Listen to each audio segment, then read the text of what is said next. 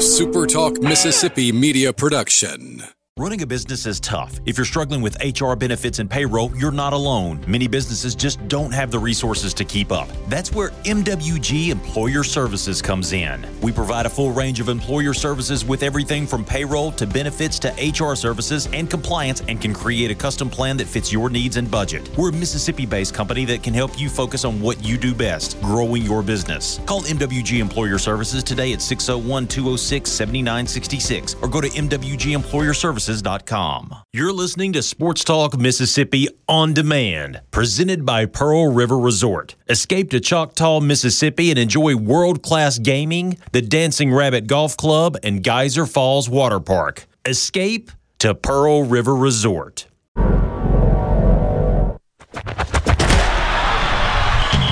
the junction, in the grove, and to the top. This, this is Sports Talk Mississippi. On your radio and in the game, right here on Super Talk Mississippi.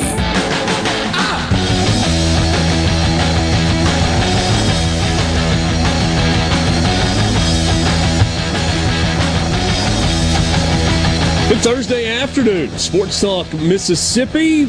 Glad to be with you. Streaming at supertalk.fm, supertalk TV. Don't worry, we've got the tarp on the field and we are good to go with you in the Pearl River Resort studio. Pearl nope, River Resort. Nope. Sorry, I just heard it's raining outside. We're, we do not want to risk a bad show. See you guys. I'm out of here. Canceled. Pearl River Resort is the home of the Dancing Rabbit Golf Club. You can visit them online at dancingrabbitgolf.com. Book your tee time, plan your trip there. That's dancingrabbitgolf.com, part of Pearl River Resort. You can join the conversation on the C Spire text line at 601 879 4395. 601 879 4395. Who knew that we were going to be talking in the yeah. way that we are going to be talking about a midweek, second of two games college baseball game that was a win for the home team, but the road team is all kinds of up in their feelings about. And people are mad about a rule and frankly are mad about things that they shouldn't be mad about because it's just dumb. But we got a whole lot of drama yeah. to unpack from game two of the midweek series between Ole Miss and Louisiana Tech that saw Louisiana Tech win game one six five on Tuesday night, Tuesday afternoon.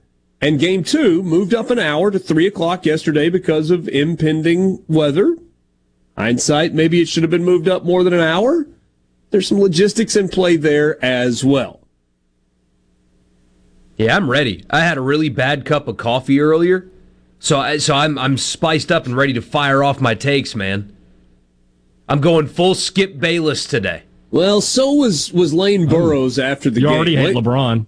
Lane, yes. Lane Burroughs had some. Let's start there, shall we? Well, I, uh, hold on, hold on. All right, so here's what happened. Yes, if you, if you missed it, if you missed it, Ole Miss and Louisiana Tech were playing mm-hmm. yesterday. Game started at three o'clock.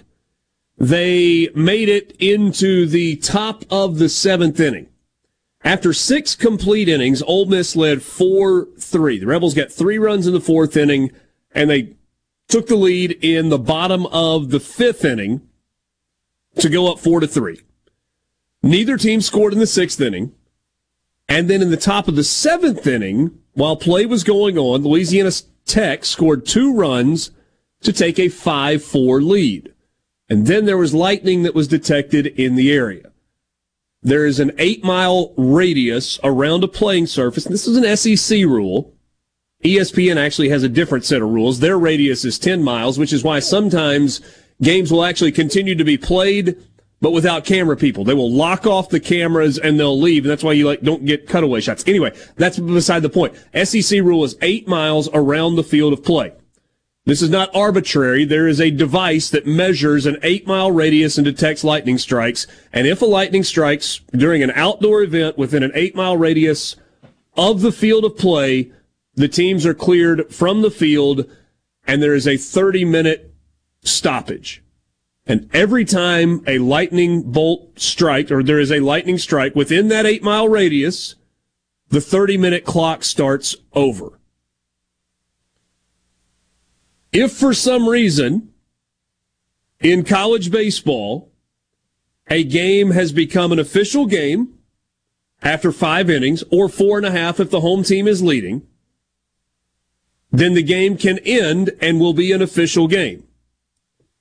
If you continue play beyond the fifth inning, you have to finish an entire inning or it reverts to the previously played inning score. So, for example, if Louisiana Tech had scored a run in the top of the sixth inning, Ole Miss had batted in the bottom of the sixth inning, and the game had been tied 4 4. And then they had played the top of the seventh inning, but had not finished the seventh inning, the game would have reverted to a 4 4 tie. But because the last completed inning was the sixth inning, you revert to the score of the last completed inning which was four to three, and therefore Ole Miss was declared the winner, and the game was declared complete. Now, it gets kind of salty for people because Louisiana Tech had actually taken the lead in the top of the seventh inning and was ahead five to four, but because Ole Miss did not bat in the bottom of the seventh inning, for that matter, the top of the seventh inning was not completed, you revert to the last fully played inning and it's an Ole Miss victory because they were in the lead at the end of that. Now, I think we're going to debate the rule. You guys think it's a dumb rule. I think it's just the rule, whatever. That's fine. Can we address the tarp thing first? Can we play Burroughs because yes, this is how yes, it started? Okay. Yeah, yeah. Yes, I, I, think that's a good plan. All right, so this is post game Lane Burroughs. Ask our guys to go out and play hard and to, and to compete, and they did and then you got to go in and tell them that you, you, you lost after you took the lead, and that's kind of what I told the administrators and Coach Bianco and the umpires. Uh, you know, put yourself in my shoes. Um, your team battles back and takes the lead, and now I got to go tell them you lost. Um, you know, I know me personally, I wouldn't want to win a game that way. Come back and play. We don't care. I mean, we're Louisiana Tech. We'll come back and we'll play three innings. We'll drive back up here. We kind of got the uh, pushback on that one as well, so we'll see what happens. And and uh, but you know, the the decision to not tarp the field and and uh, to start the game, we could have started it earlier today. There's a lot of lot of layers, and it's unfortunate and it's disappointing, but it is what it is, and we're kind of at the mercy of them because of home field. I don't disagree with anything Lane Burroughs said other than his referencing not tarping the field. Because his reference to not tarping the field was just a big old pile of dumb. He loses credibility for everything else he says because he references not tarping the field. The game was stopped not because of rain, but because of lightning. And the fact is, there was not enough rain at Swayze and in the Oxford area from the time the game began through the entirety of the delay to have any reason to put a tarp on the field. In fact, when I left the studio yesterday at about five minutes after six and had to go um, pick Francis up from church, but that wasn't until 6.30, I thought, I'll just meander through Old Taylor Road. Lights are on in the stadium, even though they're not playing. So I just cut up through that way and I looked and it, I was like, no, I don't have a tarp on the field, even though they're in a weather delay. And I looked down and I was like, oh, it's because the infield's dry. There was no reason for there to be a tarp on the field. Here's what they knew, and what here's what you knew if you were looking at the radar. It sprinkled on and off. Field drains well. Make your jokes about Lake Swayze. That's all been fixed from years ago. The field drains well. The infield was not holding water. There were no puddles anywhere. It wasn't gooey. It every, wasn't gummy. It wasn't every muddy. time it rains in Oxford, you make that reference. Literally, literally, you're like the only one holding on to it still. Yeah, I know. Pete, no, I, I seriously doubt that. I, I seriously doubt I'm the only one still holding on to that. There was no reason for there to be a tarp on the field. And, and here's why if they had gotten the all clear, if they had made it through the 30 minute window, they needed to be able to jump and play because there was going to be a tight window because the radar showed you that rain was on the way. If you're in a lightning delay where you have to have the field cleared, you can't have your guys out there running around taking the tarp off. So what are you going to do? Wait another 10, 12 minutes to get the tarp off the field out of the way so that then you can resume play? But again, there was no reason for there to be a tarp on the field because the field wasn't unplayable. You weren't playing because of a lightning delay, not because of rain. And, and so that piece of it just makes no sense to me. So we'll get into the other stuff because we're up against a break. We'll get into the other stuff in a second. But that, I agree with, with you and everybody on that. It's the obsession with the tarp thing which is what drove so much because Louisiana Tech released a statement also where they referenced the tarp. The tarp was not the issue. It never was the issue. They didn't not play because the field was wet. That was never the reason why. It was lightning and then a tornado watch storm came through the area. Regardless if the tarp was on the field or not, you're you're not playing while there's a tornado watch going on. It was never the, the tarp was not the issue. They're they're barking up the wrong tree when it comes to why that game wasn't played.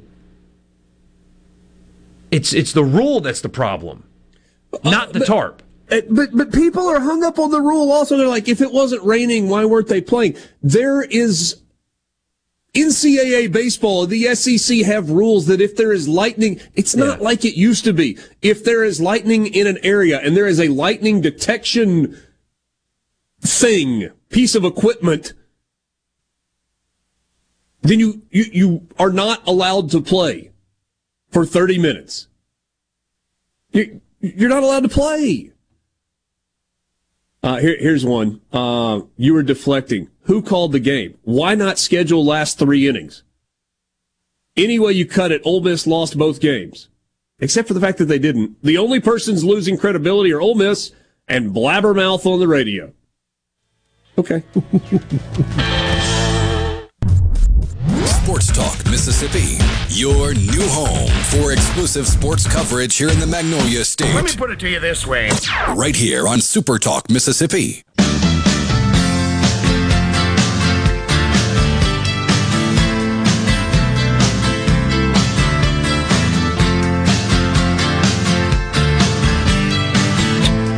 Welcome back, Sports Talk Mississippi. Fourth quarter action in the SEC women's basketball tournament, and Texas A&M currently leads Mississippi State 67-60.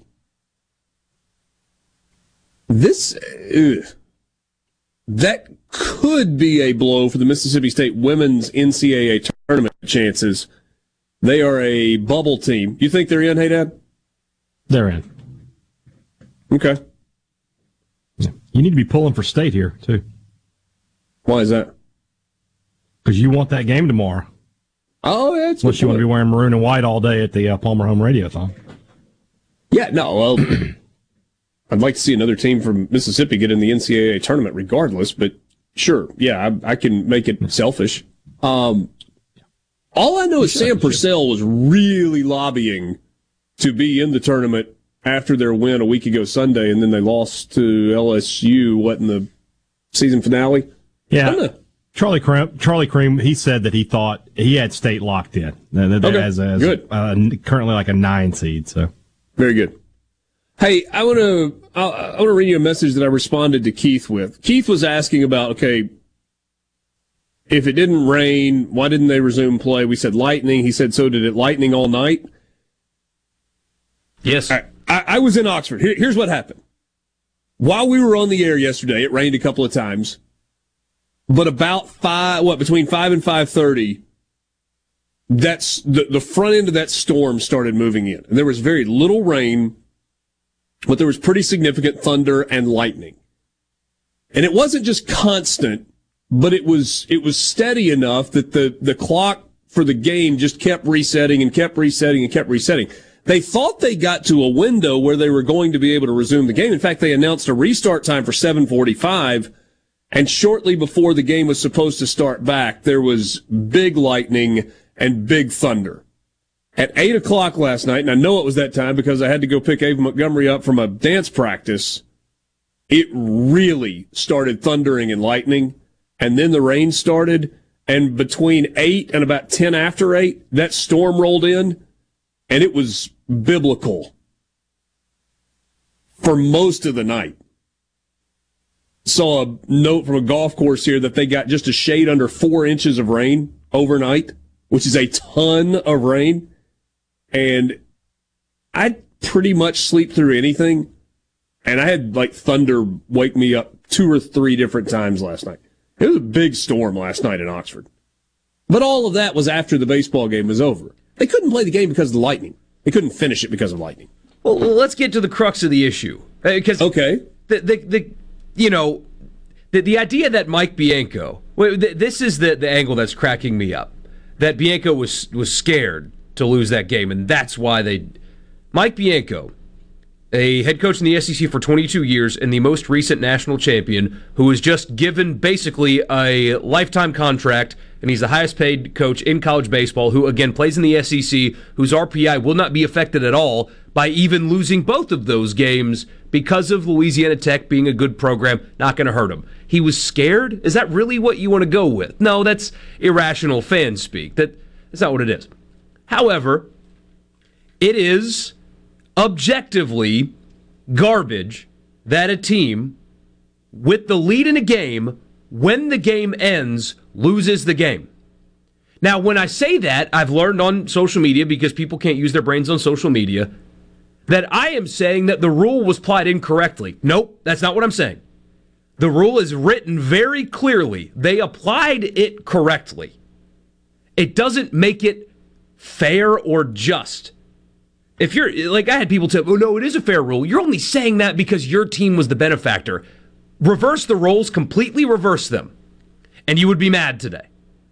It is goofy, and they need to amend it because the team with the lead when the game ended lost the game, and that is simply just not okay. And that doesn't mean the rule was uh, uh, applied incorrectly. It was applied correctly. So, That's so, what it says. So tell me what you propose should have should have happened. I, I, what should happen is a no contest. In in this exact scenario, if the game has gone past four and a half innings, so it can be an official game. If an inning has not been completed, but the visiting team has a lead, the game is deemed a no contest. That simple. That simple. Because there's no way to know what Ole Miss would have done in the bottom of the seventh inning. No way to know. They could have hit five home runs. That offense is capable of doing it. They also could have grounded out three times and ended the game. We have no idea what would have happened. Not a clue. But Louisiana Tech, when the game ended, had the lead in the game. That should not be a game that they lose. Add an amendment to the rule it's, it's, it's just one more line. Visiting team has the lead in an incomplete inning, and the game cannot be continued. The game is ruled a no contest. That is what fair is. That is the right thing to do. Make an amendment, change the rule. Doesn't mean the application last night was wrong. It means the rule stinks and needs to be amended. Does the rule stink? Yes. Yes, yeah, no, the rule stinks. Uh, hold on a second. Let me at least finish the question I'm going to ask. But here's the problem with whatever you're about to say. There is a rule that allows a team that is winning to lose. I'm done at that point. I can't, I can't go any further. There's no logical leap you can make. Nothing you're about to say can change the fact that the team that was winning when the game ended lost the game. I can't get around that. Except for the fact that the rule was in place well before the game began. It's not like it went into a delay and then you're like, hey, we got to come up with a rule. What would be the most equitable way? Tell you what, let's go back to the last inning that was played. Everybody that, signs irrelevant. up for this. We've been we've it's this rule has been in place for years. But that's not. That's fine. Yeah. Plenty of rules have been in place for years that are dumb. There are plenty Why of dumb would, rules. You put you put your hands on a quarterback and you get a flag thrown. It's a dumb rule, but we knew it was the rule before the game started. Yeah, uh, that, that, I'm not saying that they should have. Again, I'm not saying that they should have made a different decision last night. It is clear cut. It is clear cut. But that doesn't mean you can't go in and decide, you know what? We had a scenario that happened in Oxford back in March. We need to change that because that, that, that doesn't sit right. That a team with the lead when the game ends lost the game. Change it. Targeting. We know what targeting is. It doesn't make a player getting ejected for making a regular football play just or fair, but we know what the rule is. It doesn't mean it shouldn't You be fumble- changed. You fumble through the end zone and it's a touchback. I know that's the rule. It's still a dumb rule. Rules there there can be dumb rules. I just don't think every single time we get an outcome that is not necessarily a just outcome. And this wasn't, right? I mean, this, like, there's no way around. This stinks for Louisiana Tech. They took the lead in the game. We don't know how it would have ended. I, I completely get Lane Burroughs going to bat for his team. I completely get him saying, man, we told him we'd come back up here and finish this game. We'll drive four and a half hours for three innings of baseball, which by the way is ridiculous. Nobody's doing that. You don't even do that on SEC weekends. No, nobody's bringing a team back in to add a midweek game to finish two and a half innings. That, that's, I mean, that's great from a bravado standpoint, but that's not reality. The game was going to be over one way or the other last night. But we don't have to go change a rule every time that it's like, man, I really don't like the results of the rule. Well, but it, it, it works fine. Does it work? Right. It didn't work fine last night. That's the point. It, It, didn't did. work. I mean, It- they no, it completed an inning. It worked fine in Ole Miss's favor, but it doesn't mean it was. i- i- It's it's you're adding one line. You're not changing the course of the game. You- You're adding one amendment. That, that's it. And, one and by more the line. way, if if you just flipped this thing and it had been in Louisiana Tech, I would have said the exact same thing. I would have said that really stinks for Ole Miss. I would not be advocating to rewrite the rule book. it's not rewriting the rule book. It's adding one line. But That's not rewriting Okay, the rule don't do book. the semantics thing. I would not be advocating for adding a line and changing the rule for rain delays and completions of games in college baseball. I wouldn't. Th- this is not a oh he's Ole Miss, oh he's for Louisiana Tech, oh somebody got screwed. I just I don't think there's a need to change the rule. Why not? Uh, what does I- it? What does just it hurt? explain it because you had a. Co- I didn't say that it harms anything. I just don't see any reason to change it. You had a winner, you had a loser. Move on. It's one game in the middle of the season. I season. mean, we keep score for a reason. we do. And so you go So to the point we- where there was an equitable place No, to draw. no. You, yeah, We- okay, we- you say no. You don't like my explanation, but then when I explain what it is, you're like, I oh don't no, like that's dumb. rule. That's fine. I don't like but a Borky rule that just has asked a me why not. that's winning because it doesn't make sense. The team that was winning lost the game. Say it out I am aware of that because of extenuating circumstances. You go to the point where the you had a. The sin- circumstances shouldn't be extenuating. It should just be as simple as they were winning. And they lost. I don't That's disagree with your opinion. That's fine. Borky asked me why my opinion was what it was, and I said I just don't have a problem with the rule. You want to change it, fine. Don't make me say I want to change it. It's fine. We'll be back. Sports Talk Mississippi.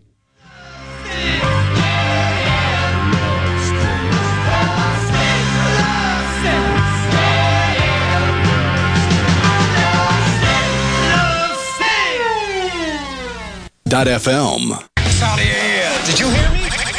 This is Sports Talk. Sports Talk. Mississippi. Woo! I say, sports fans. Now, here's more on Super Talk Mississippi.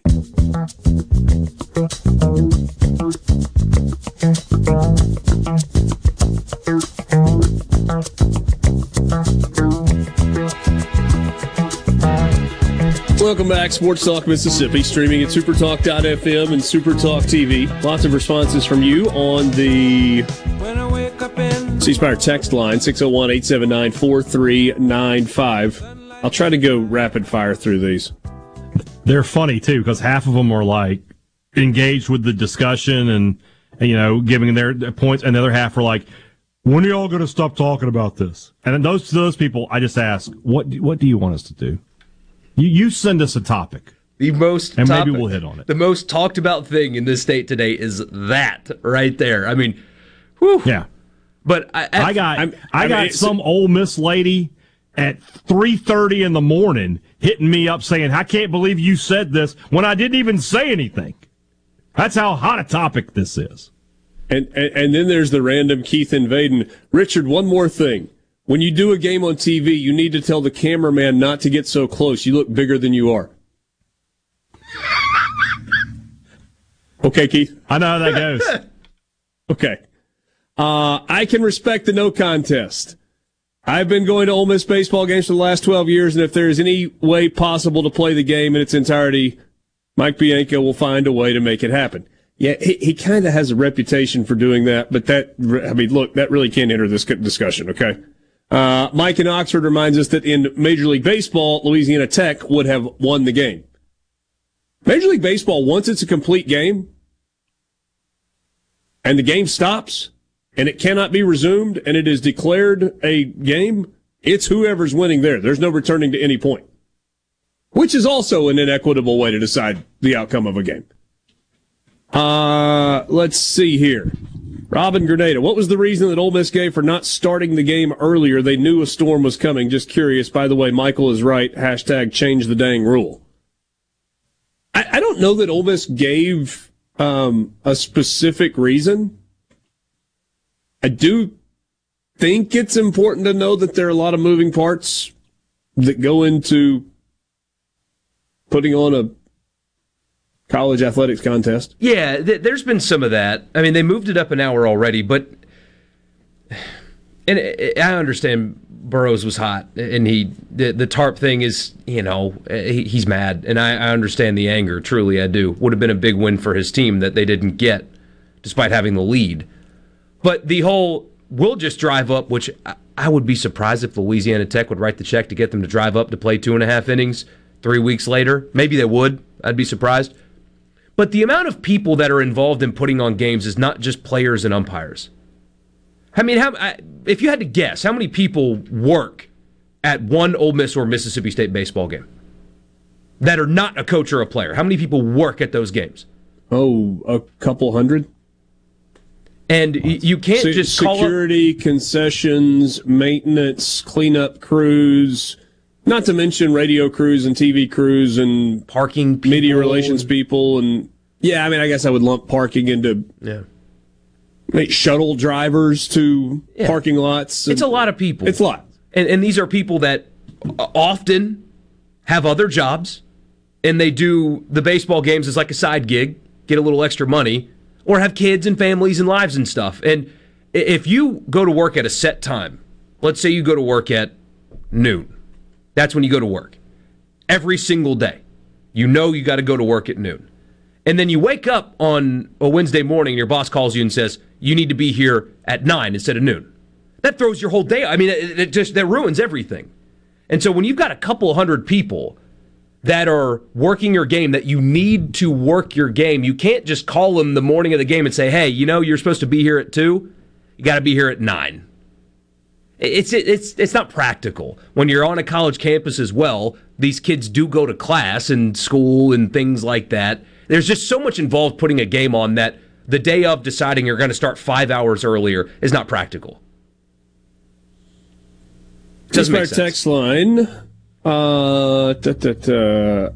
Hey guys, this is Alan. I'm surprised that that coach is whining about calling that baseball game. How was it fair for them to have an extra at bat? And compared to Ole Miss, he needs to quit whining. Okay. Um, which, by the way, is not our discussion. Our discussion was about the rule in place. The application of the rule was accurate.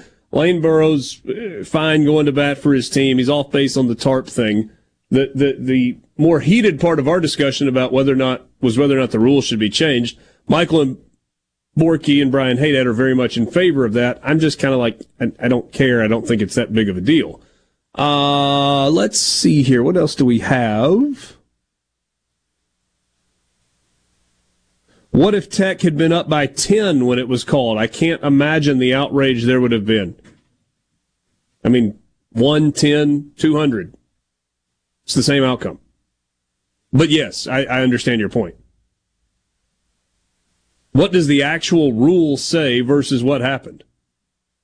The the application of the rule was 100% perfect.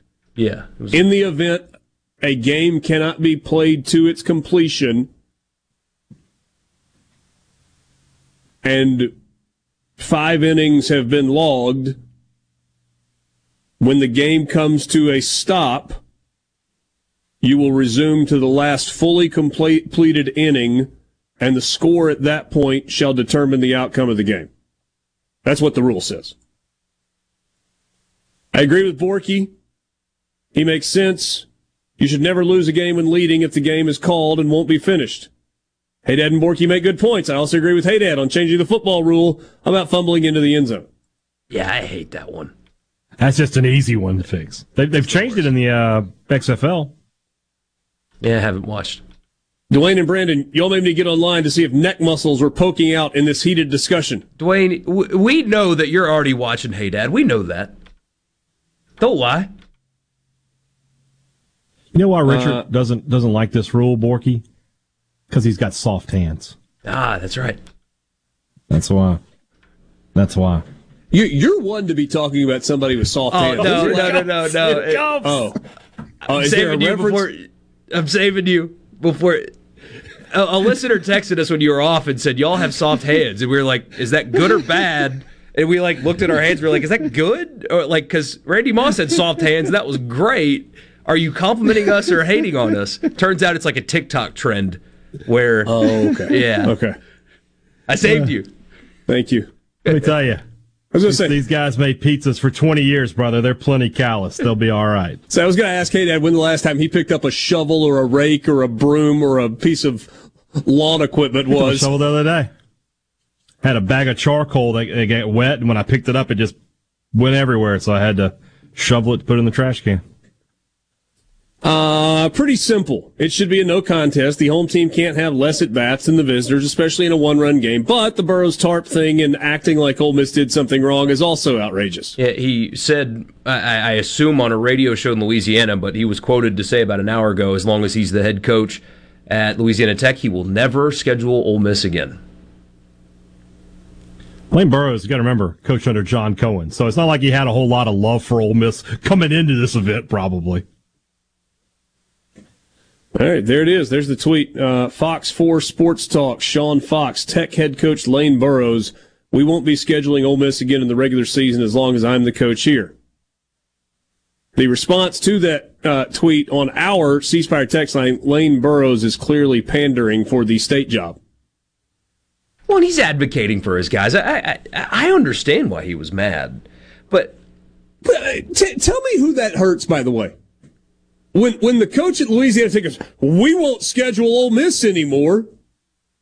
I mean, i- i- is that like a deal where Ole Miss is going to be like, oh, come on, guys, don't don't go down. Uh, where does Ole Miss go? Okay, that's fine. Ole Miss, Ole Miss can find a team they can actually they can find a team they can actually beat to play in the non-conference. They can beat Louisiana Tech recently. Louisiana Tech's been pretty good. Get a three-game set with Arkansas State happening. I mean, whatever. I mean, seriously, is that not? It, it's petty. It, I mean, it what is Lane you're like, Burroughs doing? Uh, again, well, good I mean, for you up for going. team. good for you for going to bat to, for your guys. But there was a lightning storm that rolled in, and you got screwed by a bad rule. There, I said it, By guys. Bad way, rule. I, I don't know that I there- changed the rule, but it's a bad rule, sure. There is no chance, zero percent chance that if they have a good enough season, Louisiana Tech won't be in the Oxford Regional. Oh, they have I'll to. Borky, didn't guarantee it right now. have to. Didn't you tell me that you reached out to uh, Louisiana Tech about possibly having Lane Burroughs on the show today? Yeah, and, and I'm, I'm hoping to still make that happen. But no, they, they did not respond to me today. But we shall see. On on the text line, Ole Miss has soft hands. I mean, had time for Fox 4 sports talk. Well, you know, you get the local market there. Mm-hmm. I'm sorry, I'm just keeping. You'd have asked one question, and Lane would have talked the remaining ten minutes. He just would have he just would have laid into it. I've been fine. Yeah. And then I would have asked him, why are you making a big deal about the tarp when the tarp wasn't the issue? Yeah. Depending on how he responded. I mean, whatever. Ah, Sports Talk Mississippi. We'll be back.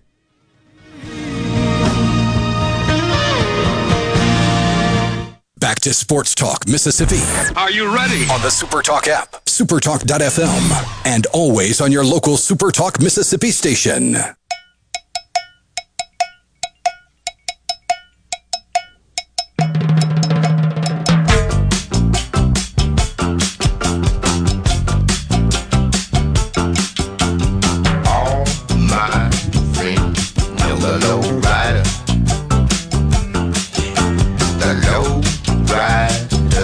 Back. Sports Talk Mississippi, streaming at supertalk.fm and Supertalk TV. Thanks for being with us. I mean, this this story just keeps getting wrinkles to it. So so we we get this uh, this message a second ago that that gives us Lane Burroughs' statement about as long as I'm the head coach, we'll never play Ole Miss again here. Like I, I'm genuinely curious, guys. What what's the rationale behind that? I mean, he's he's obviously Anger. he, he's clearly mad. Is that not a cut off your nose to spite your face thing? He thinks that his team and his program got done dirty, is what he thinks. I mean, Louisiana Tech hosted Ole Miss a couple of like it, it's not just these. This is a bye game, and Tech comes to Oxford every year and plays one game or two games. I mean, Ole Miss agreed to play at their place, and did was it last year or two years ago? Very recent. That that strikes me as something. Now, maybe he had already been told that the series wasn't going to continue with Ole Miss coming to there, and so he can say this and know there's no consequence because it wasn't going to happen anyway. I, I just I don't understand why you would say that about an SEC team that would be interesting to your fan base that has already come to your place and played a series, and maybe that could continue going forward. That your your, your short term anger seems to be clouding your future judgment. There, Just my thought. Am I off on that? Or is this this a man standing on principle? Well, Eh, I mean, he'll find other teams to play. It's not a huge deal. Sure he will. Mississippi State going to play two games in Ruston? Arkansas? I don't know. LSU? They go Maybe. get LSU to come play two games in Ruston? LSU, no. no. Let me, let me tell you what the answer to that question is on those others also. Nah, probably not. But, okay. Hmm. It's just odd. Well, the, the Somebody- implication too that eh, the implication that Ole Miss chose to not move the game up hours so that it would get weather delayed to save them from losing is odd because what would have what would your take have been had they been up 11 to nothing? You know? I, I mean it's to, to claim that they made the that mike bianco decided wednesday morning you know what? They're going to be beating us by one run in the seventh. So we gotta we, we can't start this game any sooner than three because uh, we gotta take advantage of this loophole rule that uh, you know can, can really screw them over in the seventh inning when the the the, the lightning's going to come because we know it's going to come then and we know we're going to be losing then so let's start the game here like the, a, a lot of their complaints don't hold up under He takes, scrutiny he takes everything into account. Yeah. He leaves no detail un, un, un, un, uncovered. like the tarp thing doesn't hold up under scrutiny when you like really think it when, when you think it through But he's not speaking to anybody but his fans. yeah um, Will and Eupora. Will, well, he Will was originally from Eupora. He lives in Greenville, North Carolina, and he works with ECU. And he had a kind of an interesting take here. He says moving start times up on a weekday makes broadcasting the games hard. Our ESPN Plus crews are anywhere between ten and twenty people. Freelancers and students are the majority of the crews. Most can't make it there before 4 p.m. Broadcast and video seems to be one of the first thing that people complain about when it's not great and they expect it to be perfect every time. He says it's going to be a struggle for us at ECU this weekend with spring break starting tomorrow. And then he also said after getting left in CUSA, is Louisiana Tech in any place in any sport to be making declarative statements like that about who they will and won't play. I guess he did, but Yeah, There he did go. make that statement. he did. James in Hattiesburg says Jacksonville State coming to Conference USA will replace Ole Miss. Well, I'm in a conference game anyway. That'll do it. Um, Real quick, Okay, who's the was- head football coach at Jacksonville State? it's not Jack Crowe anymore, is it? You know. It's uh, it's uh, Rich Rodriguez. yes, sir. Rich Rodriguez, former Alabama head coach Rich Rodriguez. That's right. Um, what was I gonna? What What was the story with Ole Miss Louisiana Tech where they couldn't play the second game in Ruston a couple of years ago? I don't remember. Asking me? I don't know. Oh no. Oh, oh, they shut the season down. Was it that when COVID rolled in? He says we played down there in 21, but we canceled the second game due to COVID. Oh, I, don't remember. Uh, Mike in Oxford is going to remember the details on that. I, I don't know. I don't remember. All that stuff runs together. Um, at the end of the day, does this non-conference game loss really mean that much? Probably not. I mean, Louisiana Tech gets an RPI boost from winning the first game. The road loss doesn't really hurt them from an RPI standpoint. They think they would were going to win it, then yeah, I mean that's a little bit of a boost that they won't get. So, four o'clock hour coming up next. Super Talk Mississippi. Introducing to you Sports Talk Mississippi.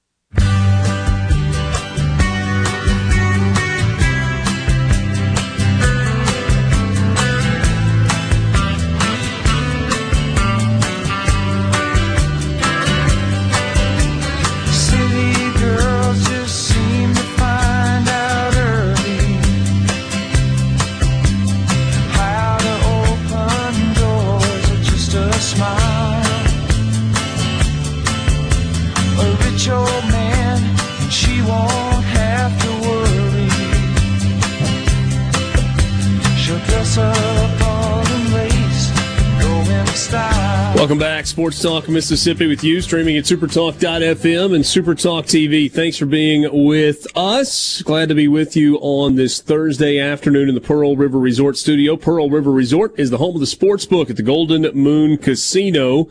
You can check them out online at pearlriverresort.com. A lot of reaction from you this afternoon on the C Spire text line. Glad to always hear from you. It's the best way for you to connect with us during the show. 601-879-4395 is the number. Give your business the edge with gigabit fiber internet from uh, C Spire Business. It's backed by world-class IT professionals who live where you do. That's right here in C Spire country. Check them out online at cspire.com slash business. Sports Talk Mississippi is brought to you in part by M Trade Park. Be sure to check them out at mtradepark.com. You can see the full schedule of events, and there is a lot that is on the horizon at uh, at M Trade Park. They've got two huge weekends that are uh, that are coming up very very soon. In fact, this weekend over 150 teams will be in Oxford playing baseball at M Trade Park. That's this weekend. I think there are about 115 teams that will be at M Trade Park next weekend, and they've got a new uh, a new area for uh, the folks that are there called the Dugout. It's a uh, a merchandise store, food options that are available. There's just a lot that's happening as M Trade Park continues to grow and become more fan friendly for all of the people that are involved. It's 155 teams next weekend. Uh, 150. Uh, let's see here. This weekend, 155 baseball teams. Next weekend, 115 teams that will be there. And the dugout is a gift shop and apparel store that's located inside the Home 2 Suites quad at M Trade Park. You can find anything from t-shirts and hats to coloring books and chalk for the kids. And uh, they've got outdoor chairs that are, are available. You can even buy a chair when you get to the ballpark if you uh, forget one at home. That's at M Trade Park. If you're going to play, play M Trade. Richard Cross, Michael Borky, Brian Haydad, Have we exhausted the uh, the Ole Miss Louisiana Tech conversation? No, let's do two more hours on it. So the answer is yes. Yeah. I By think- the way, by the way, the second game of the 2021 series in Ruston was canceled because of co- uh, a COVID positive within the Ole Miss program and subsequent contact tracing that caused Ole Miss to be able to travel with a limited number of pick- pitchers, and so they canceled the second game. Louisiana Tech beat the brakes off of Ole Miss in that first game. They won that one 13 to 1. That was in 2021. So there you go. Th- This question, I, I, I guess, I don't know how much clearer I can be, though. Only question that needs to be asked: Did everyone know the rules before starting the game? Yes, but yes.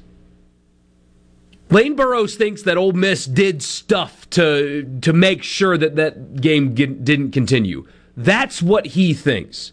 He's not he's not mad about the rule. Although that's where his gripe should be. He should be advocating for a change in that. That would be more rational and palatable. Instead, it's fun to share his quotes on Twitter because anger gets you retweets and not rationality. You can't be rational on that website because nobody is rational on that website. But instead, he's he's accusing Mike Bianco and Ole Miss of not starting the game earlier so they could intentionally cancel it right when they got a one-run uh, deficit. Th- that's what he's doing. And, and that is asinine. It, it comes off a little meatbally. His his, his comments, Meatball-y. yeah, meatball. He, he sounds like a bit of a meatball. Uh, What By the way, doesn't Mike Bianco have like a two decade plus track record of doing everything he can to play games? Yes, I understand the Arkansas State game last year notwithstanding. I, I, I get it. that was that was a job preservation thing. That's what that was. Last Turned night was not. a, turned out to be a season preservation thing and also turned out to be a really wise decision. a very lucrative ring bearing decision that uh, that was. But yeah, That decision in part led to a trophy. yeah. That's why I can't get on board with that part. The Mike Bianco was scared. No, scared of what? He just he, he just won the national championship. what what could he possibly be scared of? They play. They've got 30 SEC games. You think he's worried about an RPI drop from a team that's gonna have a good one? No. Louisiana Derek- Tech losing that game wouldn't have hurt them at all. That's not what it. It's not rational. Eric in Greenwood says Mike B grabbed the bat phone to the big guy and called in some lightning. Yes. I mean, I know y'all got one up there. It's what got that wind gust in 1983. Man, you, you can't. Yeah, never mind. I'm I can't what blame God for that. Yes, I can. the you know the, I was just going to suggest that maybe you shouldn't be mad at God for being an Ole Miss fan. It's okay. I'm just saying. I, I've learned though uh, over the last few weeks, especially uh, thanks to message board geniuses, great account by the way, that there are real life people out there that think that their football team is being in like wins and losses and recruiting wins and transfer wins are influenced by God Himself. And I, I love that about college football fans. It is absolutely insane, but I love it.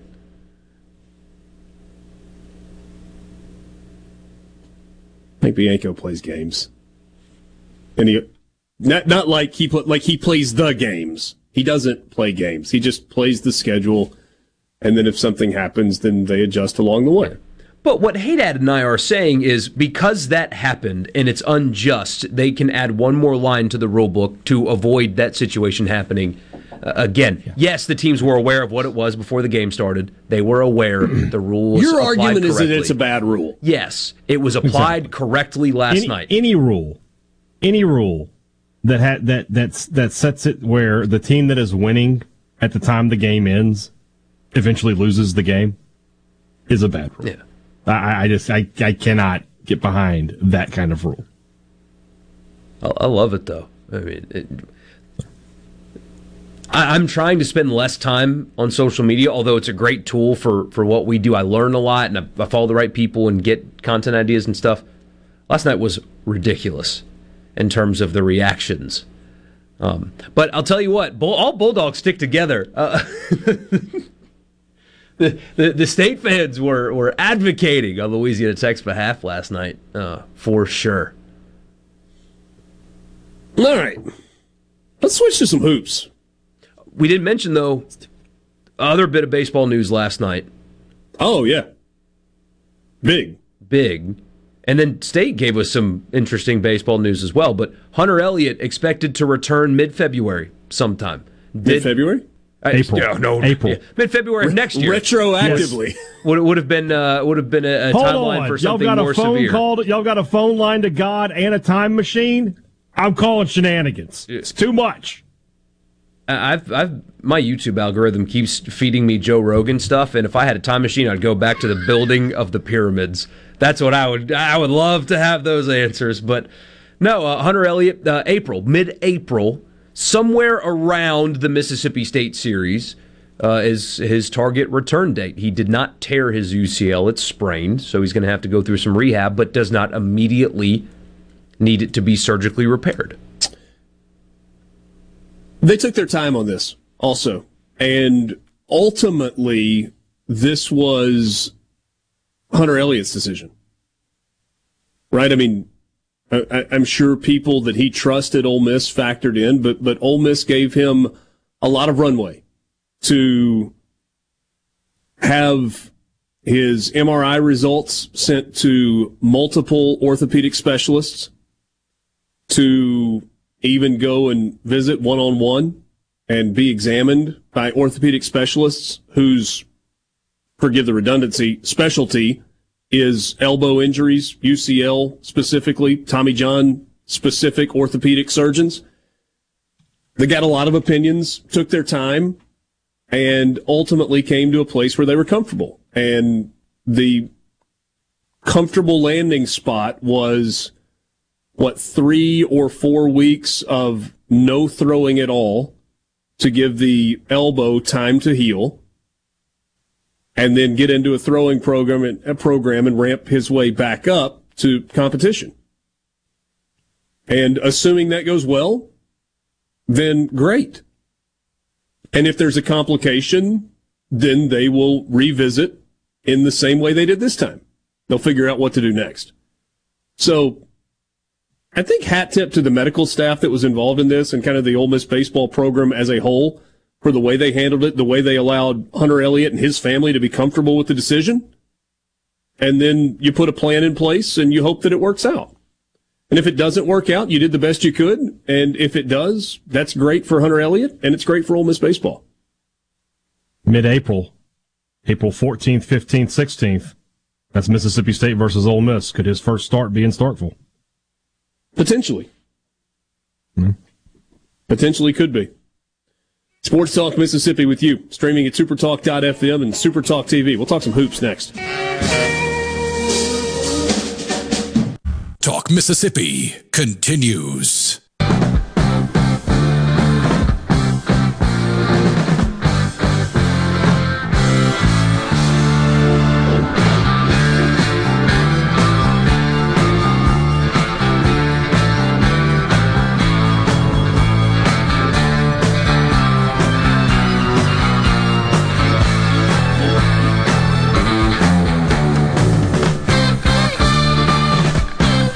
Welcome again, Sports Talk Mississippi, streaming at supertalk.fm and Supertalk TV. Thank you for being with us on this Thursday afternoon.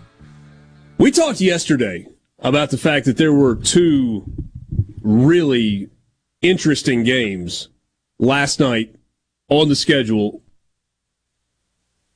in basketball in the conference. Turned out there were three interesting games. The LSU Missouri game turned out to be really, really good. Missouri trailed in that game by 19, and they came back and won. But that's not the one that grabbed the headlines. You had Vanderbilt at Kentucky. Vanderbilt had lost 14 straight games at Rupp Arena.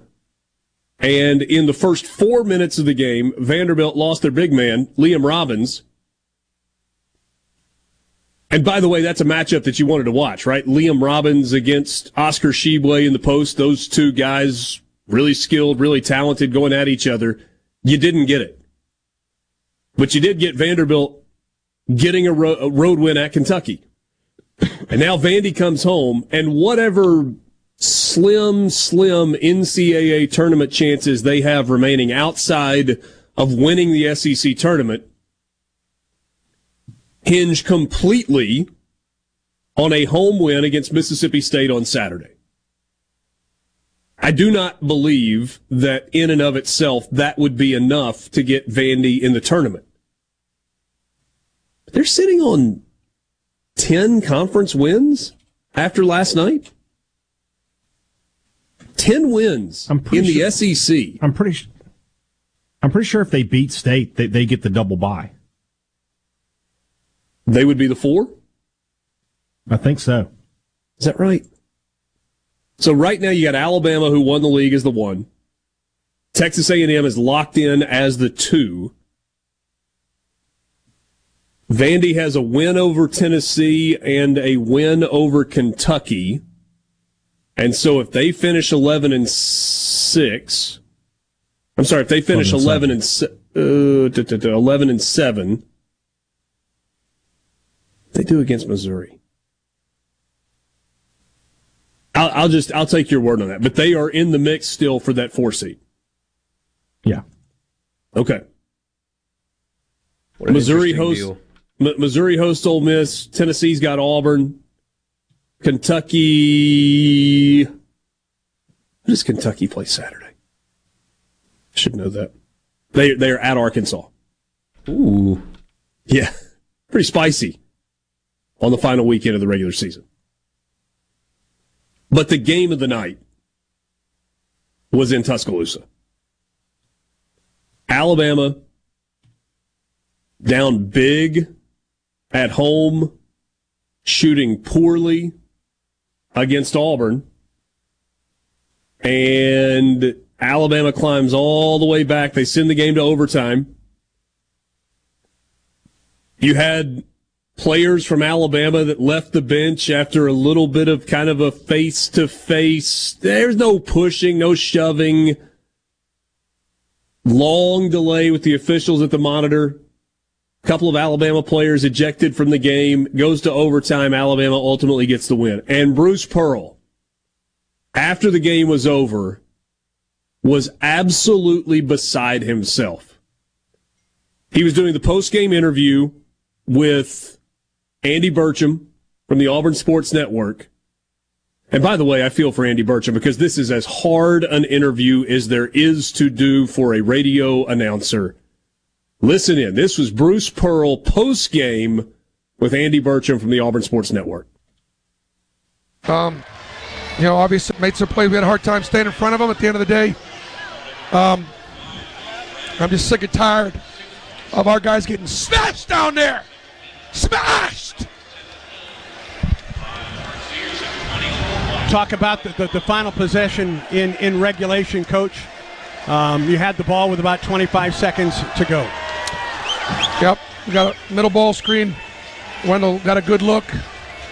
Their guys, uh, you know, had a clean one. That would have been a great, you know, great way to end it. What defensively were you able to do tonight um, in over a good portion of the game against this Alabama offense? Played hard. Played physically. Message Did the best job we could to keep off the offensive boards. message to your ball club after this one, Bruce. just we played hard, played well. You know, if, if that's the number one team in the country, you know, come on the road, hostile environment. You know, but we needed that one to get the NCAA, and we and we didn't get it. Dylan Cardwell's hurt. He's probably not going to play against um, Tennessee because of his injury. We need his physicality. He got he got fouled down there at the uh, uh, in, in- at the end of the game. So Coach, just talk about what, what Saturday represents now. Oh, just we'll get ready to play Tennessee. We were, we were incredibly outmanned at the end. Had three, four guys on the bench in foul trouble.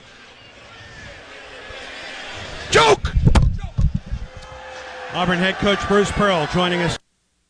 Joke, he says as he slams the headset down and walks off.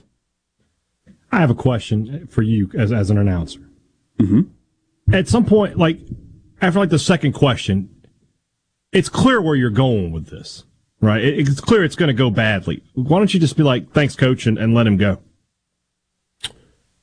Especially, we're, we're, this isn't. He's not. That's not the inter, That's not the ESPN guy. That's the Auburn hometown guy. Yeah. Let him get out of there, man. Yeah. I mean, that's a sponsored thing, right? I mean, you, you have Yeah. a coach interview post game. It's a sponsored deal.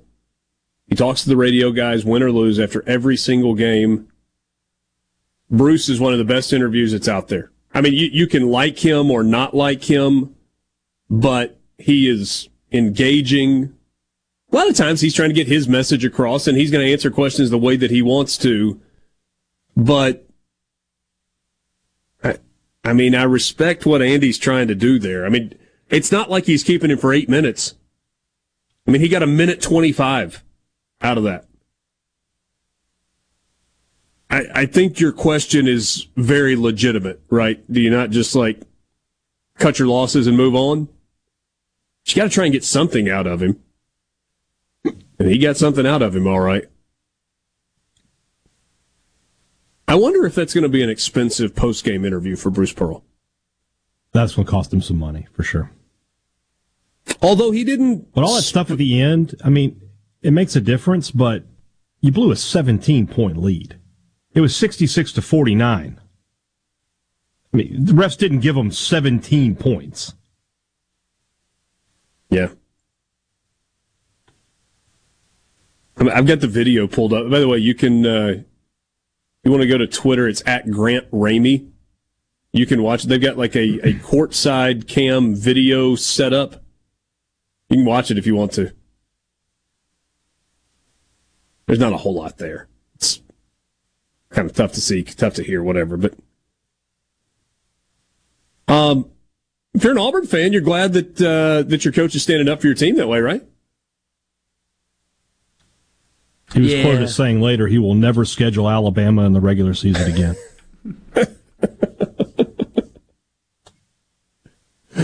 Okay. I saw a great um, response to the Alabama ejections last night, by the way. Pat Forde said multiple ejections for Alabama, unreal. Guy quoted it and said, Wow, wait until Nate Oats becomes aware of this in the postgame. oh, man. There's, it's amazing. It really is so surprising that they've continued to play the way they have. Think about it. I mean, it, it, the, the context, people dance around what, what has happened there. A few weeks ago, a player on that team was arrested on capital murder charges in a situation in which two other players watched it happen. They were there and saw it happen, one of which delivered the murder weapon. And yet they win and they win and they win, and the deliverer of that weapon plays well and plays well and plays well. I, it, it's it's kind of crazy that they are able to continue to play basketball at a high level with all of that going on, and it's more controversy because their coach handles everything terribly and the the the pat down, the the weapon check, uh, all that stuff, and they just keep winning. Jahvon Quinerly was the big star for Alabama in the comeback last night, but Brandon Miller had a good game. He was only 3 of 12 shooting, but he had 17 points and 8 rebounds. Yeah, the the level of I don't even know if focus is the right way to describe it. Like the ability to just tune everything out and somehow focus on basketball. Man, that environment last night was incredible too. That's a big building, and it was packed to the gills. It was intense. It was incredible. And what a comeback from Alabama to win in overtime, 90 to 85. Bruce Pearl said, It's a joke! Hmm, from the flatlands of Mississippi. Sports Talk Mississippi. Every minute worth waiting for. Super Talk Mississippi.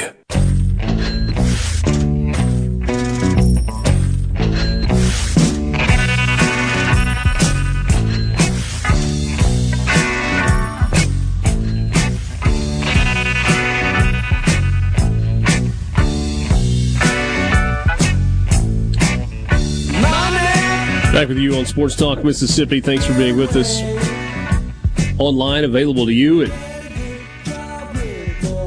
supertalk.fm and, of course, Supertalk TV. Glad to have you along on our Supertalk Mississippi radio stations. You've got uh, baseball this weekend. Ole Miss is in Minneapolis for a three game series in the Cambria College Classic. Being played indoors in Minneapolis at US Bank Stadium. You've seen some pictures floating around online of the uh, setup for baseball. It's kind of a cool setup. Um, it's unique. And there's some people that are poo pooing it because people love to poo poo things on the interwebs. Um, yeah. But it's a pretty cool setup in a neat building. Period. A lot right? of negativity online. You think? Yeah, I think? Yeah.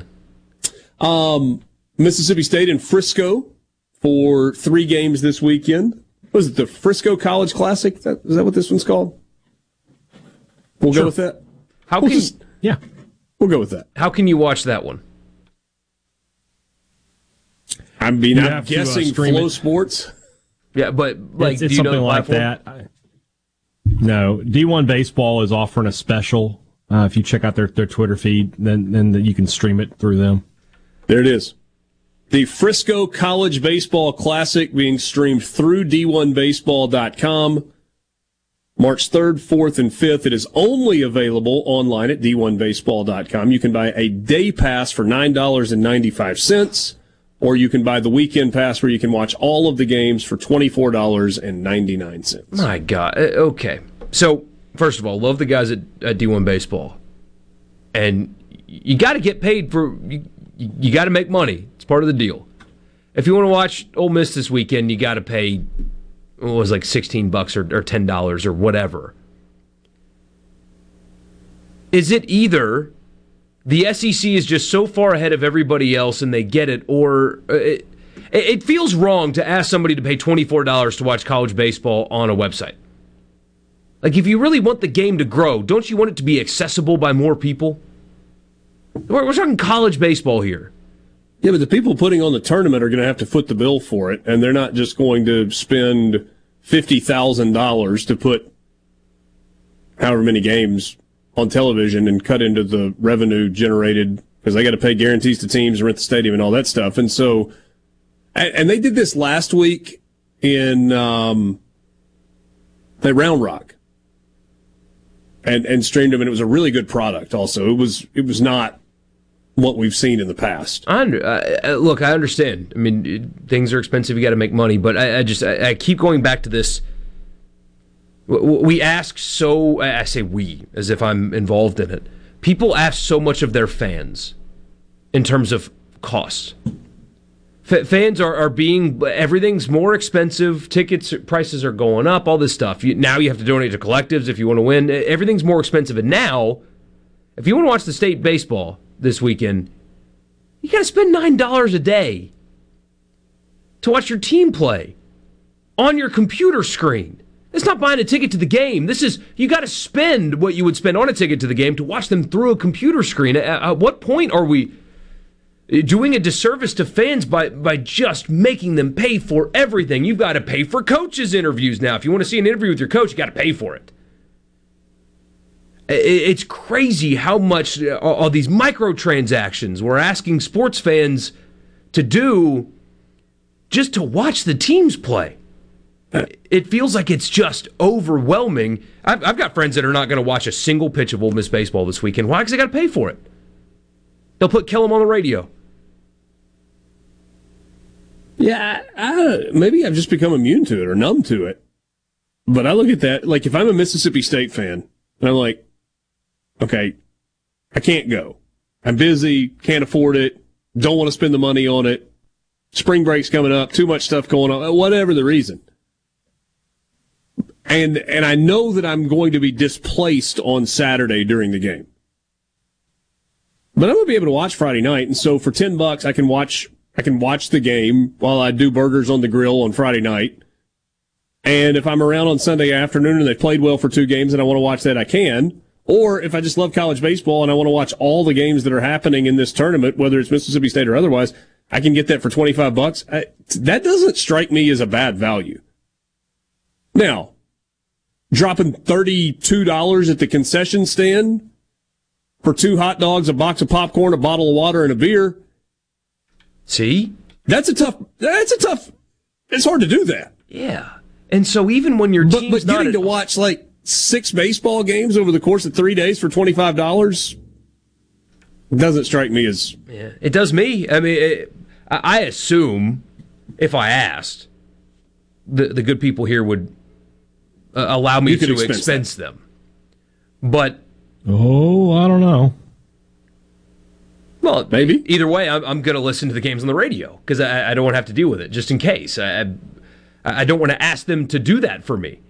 I mean, it, just. I don't know, man. Uh, you, you mentioned the concessions, right? So you've got a, a, an Ole Miss fan that's a season ticket holder, or a State fan that's a season ticket holder, and those went up. And it, you mentioned the ridiculous concession prices, and now when the team's on the road, more money. You got you got to just keep giving it, you just keep more money.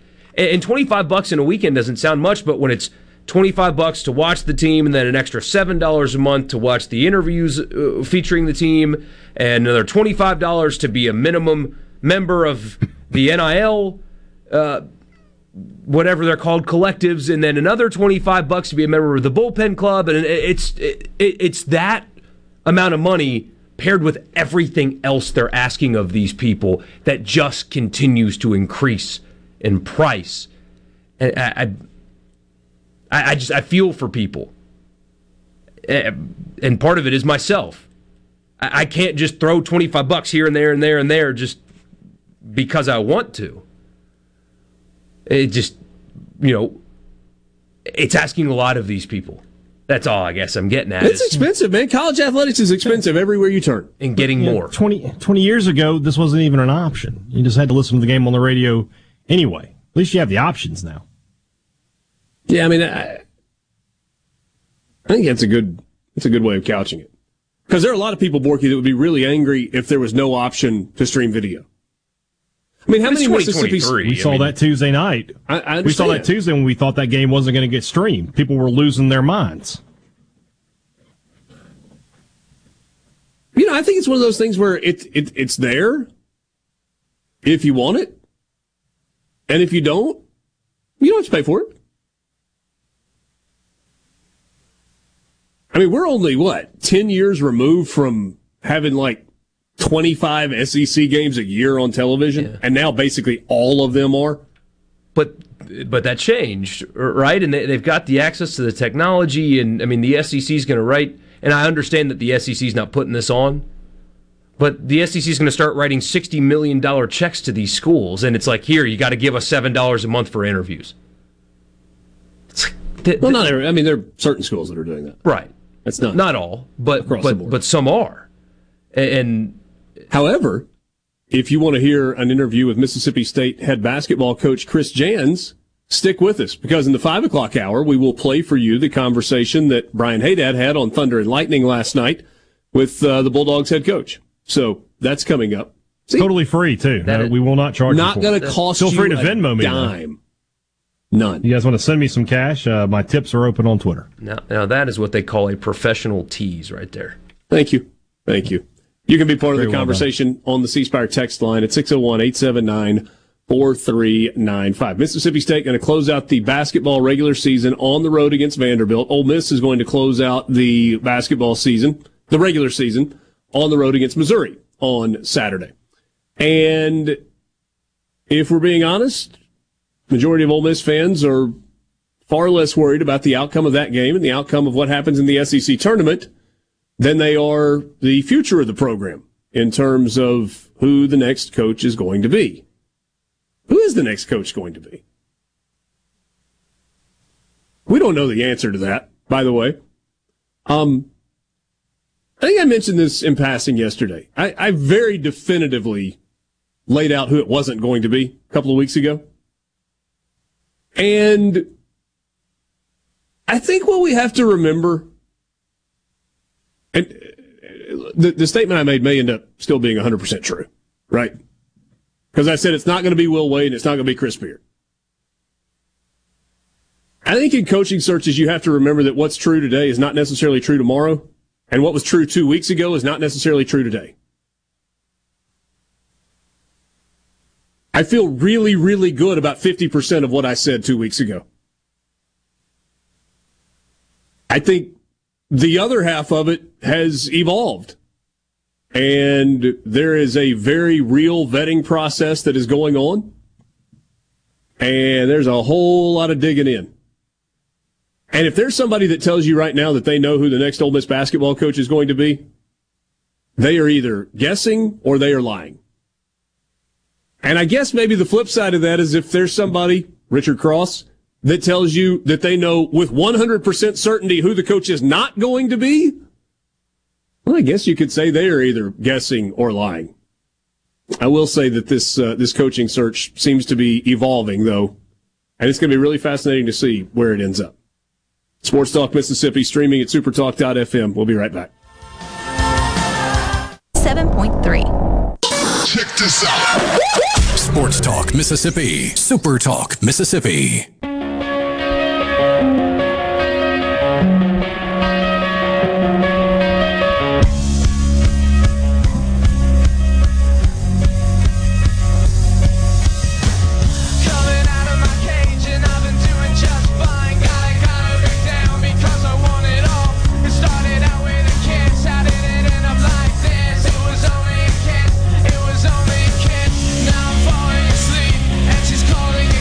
Borky, am I looking at this correctly? Where for uh, Big Ten Plus, you're looking at fourteen ninety five, uh, fourteen dollars and ninety five cents for a one month conference pa- pass. Yes, I think. and it doesn't matter so. who your provider is. You have to for the streaming only games. You have to buy. I think Big, a Big Ten Plus subscription. I think so. Sorry, I'm not trying to trigger you. I just I think No, there are people. I think there are people that might want to watch Ole don't Miss we just- baseball this weekend. Why don't we just cut to the crux of the matter? Borky is cheap. Oh, I don't know if, if just- cheap is the right You just word. don't like to spend money. Uh, hey, hey, I'm not. Hey, it's not a. It's not an insult. In this in this time of American history, being cheap is a good thing. All right, you appreciate value. I don't have a problem with that. I just But let's just not act like you. You know, true. you're not big on spending the cash. uh, I, I'm part of my gripe is is selfish, um, in Yeah. part because I grew up in an era where, you know, going to the game was just so cheap and accessible. My, my, my parents divorced when I was young. It, it it took a while for them to kind of financially recover from that. So it's not like we were just swimming in it wh- at- at- when I was a kid growing up. But my dad and I would get to go to all these games because it, would- it didn't cost $150 to take three people to a game anymore. I mean, we, we went, we, we would go to Furman games. We'd go to South Carolina and Clemson basketball games. We'd go to the baseball team in town. Minor league baseball games are expensive now. I- So now that I've got my own, and yeah, he's three, so he doesn't really care about sports, but I, I cannot wait to take him to baseball games this summer because I know all the stuff is going to intrigue him. And like if he sees baseball on TV, I get a good 20 to 30 seconds out of him where he will actually look at it and pay attention. So being there will, but man, I, don't want it to be like I, have to save up to go to one game a month because it's so expensive anymore. Because I want him to have the same exact experience I had, where if there's a game in town, we're going because we can. And right now we can't. But anyway, you mentioned that things have changed a little bit on Chris Beard, right? Where they are I didn't say they had changed on Chris Beard. uh, not changed, but vetting whatever is going Chris on. Beard. Well, but that's that's what we're talking about. Ole Miss is doing their exploration on Chris Beard. Does it Mm-hmm. uh, come to a oh, it's higher? Beard. I would have. St- y'all had not said. I thought it was going to be Wade. It's it's Beard. Okay. Yeah. So so does it mean they will hire him? No. Does it mean that they are looking into it? Yeah, sure. But I don't think Keith Carter is a stupid person. In fact, I think he's quite smart, and he would not be just considering one coach. So while they're doing this, do you know anything about anybody else? Because when you're out, I talked about Chris Mack, but I have no idea if that's like something they're actually considering or he'd be interested. I just I find his candidacy, if it was one, to be interesting because of his resume, and he's currently not coaching a team. We, we've talked about the process a little bit, right? I mean, I don't think it's any. It's like not divulging state secrets. I mean, Keith Carter's got a list, right? And that list has got a bunch of names on it. I don't know if it's got five names on it or 50 names on it. My guess would be that it's somewhere in between those two. And so I think this part of the process you'd call due diligence. And and so I mean, do I know if Chris Mack is on the list? I got no idea. Chris Mack's a successful basketball coach that's available, I'd be shocked if his name wasn't on the list. Yeah, we kicked around Chris Holtmann a couple of weeks ago. He seems to have kind of re-upped with Ohio State and things are there. Is he on the list? I I would I would assume so. Dusty May's going to be on the list at FAU. Pat Kelsey at College of Charleston going to be on the list. Ron Hunter. Oh, we kicked his name around a couple of weeks ago, didn't we? Or a week or so ago. Head coach at Tulane that had a bunch of success at Georgia State. He's going to be on the list. In the same way that Chris Beard is, and I don't know. I'm not convinced that Will Wade's on any list. I, I'm just not. Um, because there's so much uncertainty about what the NCAA is going to do, and you're not going to know. Like you, you can't go down a road where you don't know if the guy that you hire is going to end up with a show cause three months after you hire him. So the Chris Beard thing, would Ole Miss hire him? No idea. I, I, I don't know. But I think it's more of a possibility than it was a couple of weeks ago when I said definitively Ole Miss isn't hiring Chris Beard or Will Wade. And I think that because as you go through the due diligence process, you you learn more.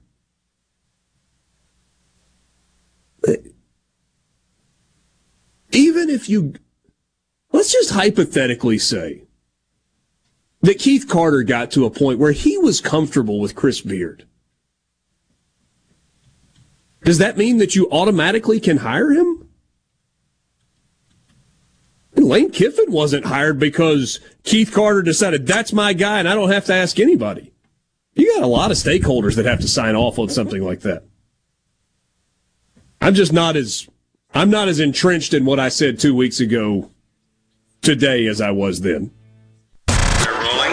You're hearing Sports Talk Mississippi. What? What? This is so awesome on Super Talk Mississippi.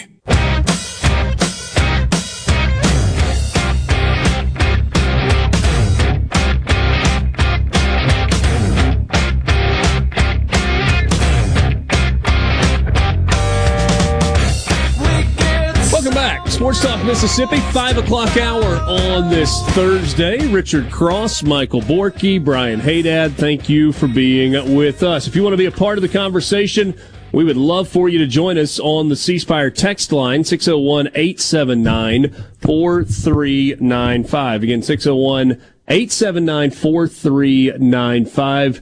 Uh, get the business help you need when it comes to IT solutions from the C Spire business team. Visit them online at cspire.com slash business to learn more. Uh, Sports Talk Mississippi brought to you in part by Visit Oxford. Find them online at visitoxfordms.com. Go to the events tab and uh, you can see everything that's coming up, including information about the uh, Double Decker Arts Festival which will be here at the uh, at the end of April, the last weekend of April. Full lineup of music, great food, and uh, plenty of arts vendors, and just a really cool weekend. It's April 28th and 29th on the Oxford Square in downtown. Uh, be sure to follow Visit Oxford on Instagram, Facebook, Twitter, and TikTok for all the information about what's going on at Visit Oxford MS. Nolan Smith just ran a 444 at the combine. 444. It's faster than Stefon Diggs and DeAndre Hopkins. Is that good? It's a defensive lineman. Not not faster than Montez Sweat though. Hmm. What was his time? Four three nine. It's insane. The the defensive tackle from Tennessee, whose name's escaping me, ran like a four five two. Ugh. Nolan Smith, the former Georgia Bulldog. Georgia's putting some guys in the NFL these days. Yeah. Putting some guys in the NFL in a big way. And obviously, the, the Jalen Carter story is going to continue to get attention. He returned to Athens and then went back to Indianapolis for the uh, for the combine, and uh, we'll see where that story goes. Two misdemeanors, at least, uh, unless anything changes. It's hard for me to believe that ultimately that's going to change his draft status. Maybe he doesn't go one overall if indeed the team with the first pick was ready to go that route. Maybe maybe that changes. But it's interesting. So Todd, Todd McShay got roasted back in, I, I believe, late December when talking about him, eh, or I think it was late December when talking about him and mentioned that there are some teams that are concerned about character issues. That's all he said. Didn't provide specific detail. And all these publications were, oh, how dare Todd McShay? He's just making stuff up for clicks. And then th- this happens. So th- if they were already concerned, some people might have their justification for not, for, for passing. Yeah, and, and I'll always remember what John Harris said to us a couple of years ago when we were talking about the draft. And he said, you know, with these interviews and, and this process, all, all these guys are talented. They're all good. And you've got NFL front office people who are as much looking for a reason not to draft someone as they are looking for a reason to draft someone. Like, give me a reason not to take this guy. Okay, I'll check him off the list and we'll go to somebody else. And so it's possible that that could factor in on Jalen Carter. But then they're going to turn the tape on. And they're going to watch his pro day. They're going to watch him run. They're going to look at what he's done with pads on.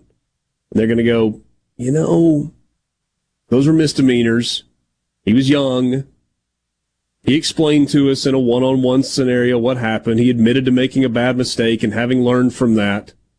Are we really going to pass on a guy that if we don't take him could torment us on the field for the next eight years?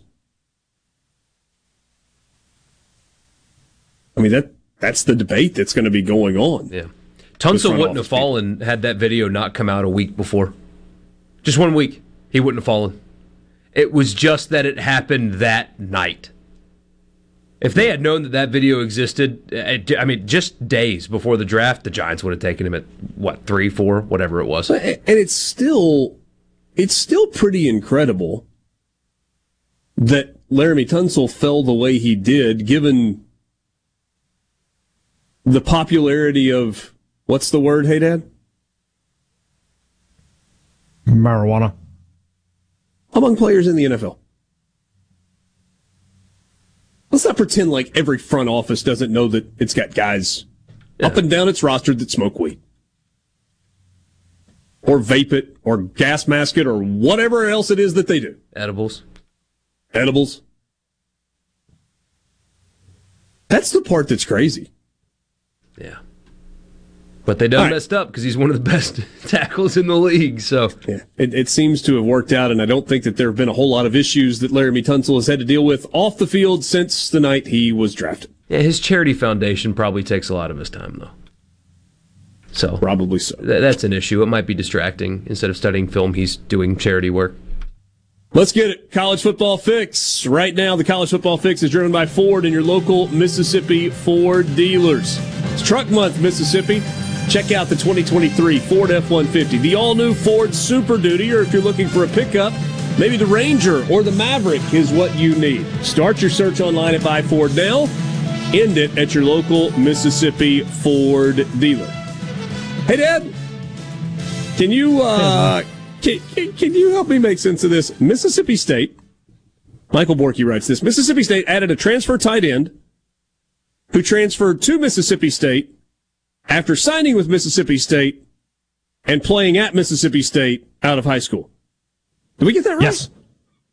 You got it all right. A couple stops in between, but yeah, we're good. Uh, Jorquarius Spivey, most recently from TCU, is headed back to Mississippi State. Yeah. Tell us more. Well, you know, Jaquarius Spivey signed with, uh, I think he signed with Mullen, if I'm correct. Okay. Uh, so give you an idea how long it's been. Played a couple of years here, uh, you know, good athlete. But then Mike Leach comes and what does Mike Leach not need on his roster? Tight ends. So he hits the portal from there, uh, spends a year at Arizona State. Uh, I think at that point, the NCAA rules that you can get a free transfer, so he gets another one and goes to TCU, where he spent last year and finished as the national runner-up. No matter what you say, Michael Borky, that is still he is still part of the national runner-up. They and went. They now, played. now he's a grad transfer or he's grad transfer eligible, and Mississippi State all of a sudden needs tight ends. And so Spivey wants to come back home, and uh, he will be uh, on campus this fall. And State has now added another tight end to the room, uh, two two grad transfer tight ends. Actually, I'll take that back. Uh, Godey is not a grad transfer; he has a couple years to play, uh, but a couple veteran guys. And uh, we'll, see, uh, you know, obviously, playing time is something that's certainly very much up for grabs here in Starkville at the tight end position. Uh, you know, this spring you've got a bunch of guys who are not tight ends playing tight end. So we'll see how many of those guys stick there, but now you've at least got a couple guys you can count on. Did you say Arizona State mixed in there? I did. He considered Arizona State. Oh, considered. Didn't actually go. No, I, he he no he, he was there. Well, he didn't play a game there. Well, he Wasn't may there not for- have played a game there, but I, All right, so so 2018, he, he's part of the 2018 signing class. So he's 2018 is his first year at Mississippi State, and he redshirted. Played in three games, but stayed under the threshold, so he redshirted. 2019 played in all 13 games with two starts as a redshirt freshman. 2020 as a sophomore played in all 11 games with three starts. 2021 as a junior made his TCU debut and played in 10 games with three starts. And then this past season, 2022, his second year at TCU, he played in all 15 games. He had one catch. Now, what he had one receiving touchdown.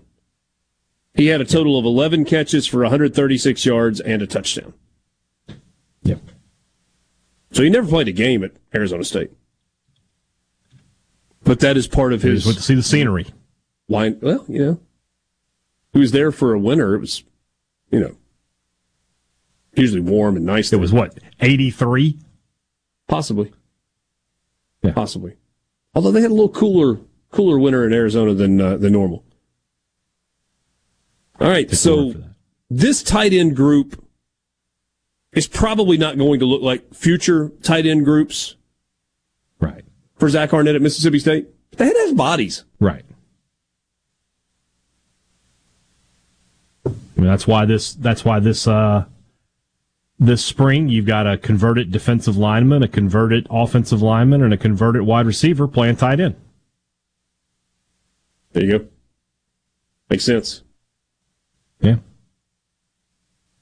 You can be part of the conversation on the C Spire text line, 601 879 4395. That's how you can be a part of the show, 601 879 4395. When we come back, we will hear Brian Haydad's conversation from last night on Thunder and Lightning with Mississippi State head basketball coach Chris Jans on the Farm Bureau guest line.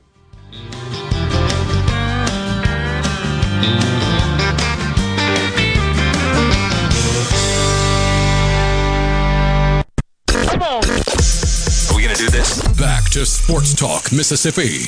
Keep rolling. Three, two, one. Super Talk, Mississippi.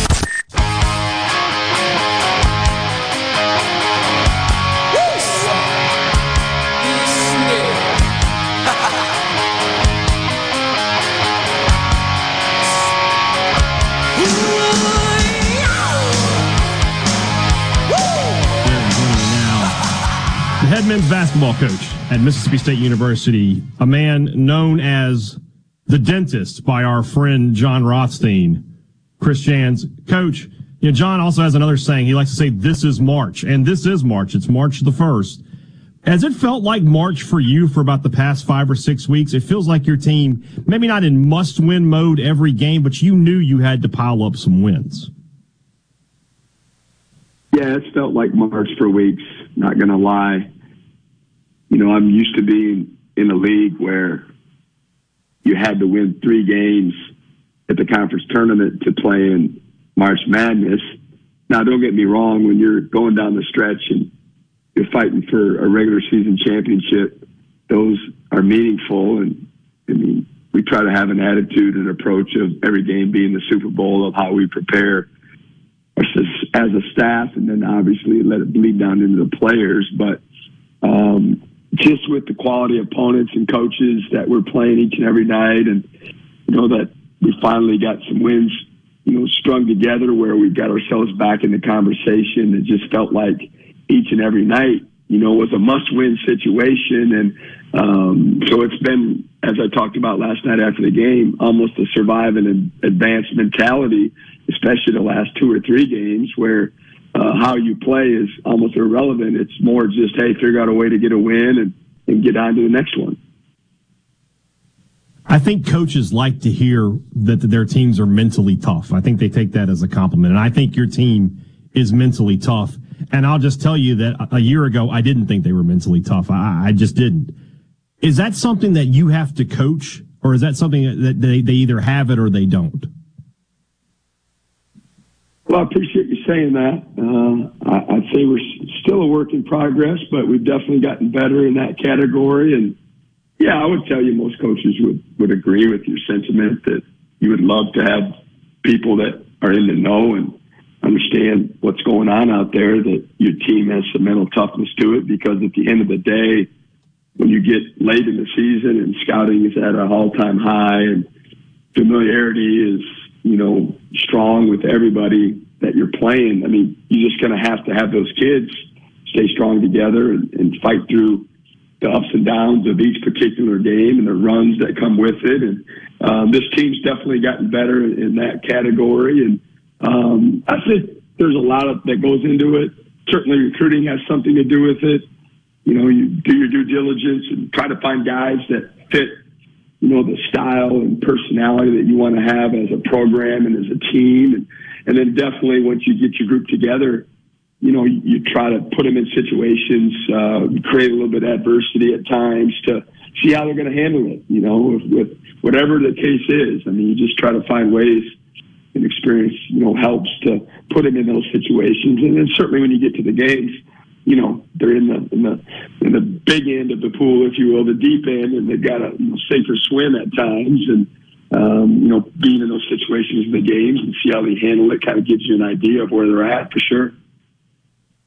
Just want to point out that within your answer, you referred to me as somebody in the know. So I'm going to put that on my resume. I am a person in the know I would, I would, I would strive for more. I would strive for more than me telling you you're a guy in the know. Okay, I Coach, I take what I can I get in this life. About the fact that I didn't realize that, you know, when Jon Rothstein decided to, you know, give me and our program um, some exposure, I guess, um, or at least a name and he's been prone to do for a lot of coaches uh, since he's been handing out, handing out these names, that it was going to stick so much locally. And I'm not complaining. Um, I just didn't realize that would be the lead in to uh, tonight's conversation. I, I, I, said on Twitter today I had a dentist appointment at 6:20 p.m. So here you are. I'm, I'm in the chair with you. Oh, I, you know, being in the media, we, we talk about preseason and expectations, and, and what I would tell you is that this team has overachieved relative to my expectations of them back in November. And I think most people in the media would, would tell you the same. As a coach, do you ever think in terms like that? Do you ever think, hey, this team, I'm getting more out of this team than maybe even I expected? Or, or do you think about being, you know, I'm ahead of schedule, we're behind schedule, especially in terms of during the season? Not really. You know, I think obviously most coaches are uber competitive.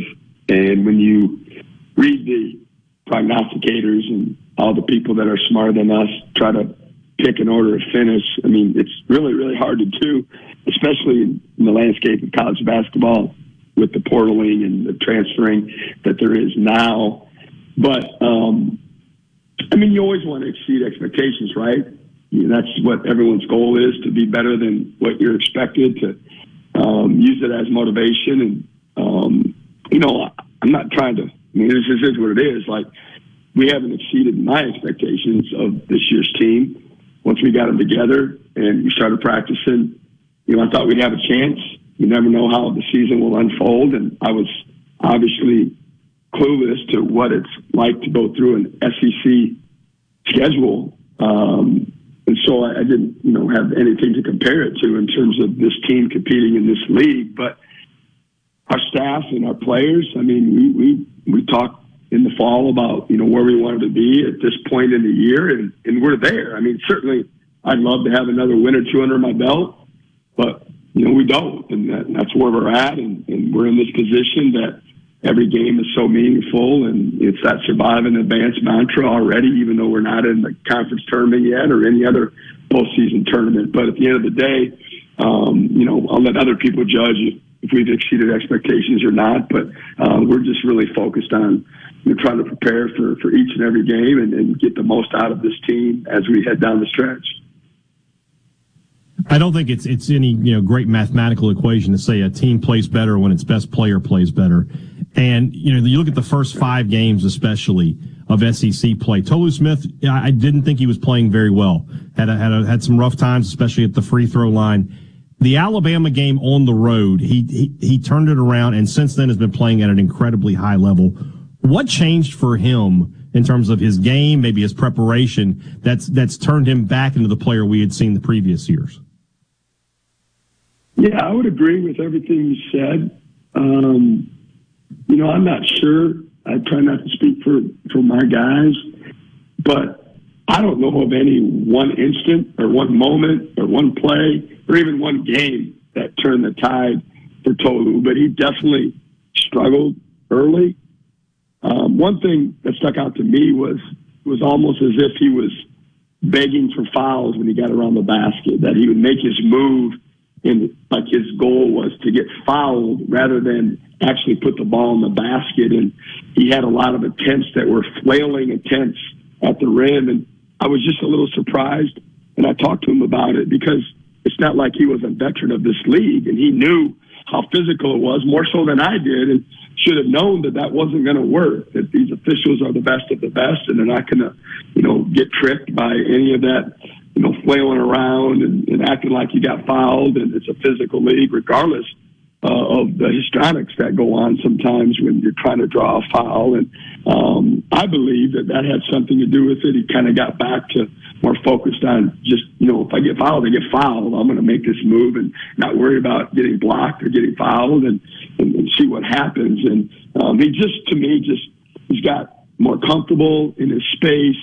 Um, certainly the system you know, is, new for him, and um, he understands, you know, what his role is in it and where he's going to get the ball, and you know, the, all the things that we run uh, specifically for him, and then even in our breakdown offense of, of where he can, you know, fit in and, and get touches and, and get opportunities in space. And what I've been most impressed with is just his growth of now that people are have given him so many different coverages around the basket when he has the ball. And he's just handled it for the most part really, really good, especially lately, like last night. You know, he had three assists and zero turnovers, and he had to handle, you know, some trapping situations. And then even handling, you know, our point guard being trapped off of him because he doesn't shoot the ball from the perimeter and getting the ball in space and, you know, not being a deer in headlights, you know, being able to function um, away from the basket like that and make the correct play. And um, so he's really in a good rhythm, and certainly I think the confidence in the free throw stroke has gotten better and better, and um, hopefully that's all behind him. Only got maybe a minute left to go, but I, I think the term glue guy sometimes gets overused. But that's Cam Matthews to me for, for, for this team. Just in, in 60 seconds or less, what does he mean to your team? One word warrior. And that's about as big a compliment as I'll probably ever give someone. Um, he's a warrior. I mean, he just, he's ready to roll. You know, whatever we need, if, if it requires, uh, you know, switching on to whomever, you know, he's going to get it done. Um, he's just highly competitive, cares about winning, cares about our basketball program and our basketball team. And he's you know, an emotional leader for us, and he's so darn coachable. I mean, that's what I probably love the most is, you know, he likes to be coached, he handles coaching, and he's a big part of our team, obviously. One more game in the regular season for Mississippi State this Saturday at Vanderbilt as they try to put a bow on a tournament resume.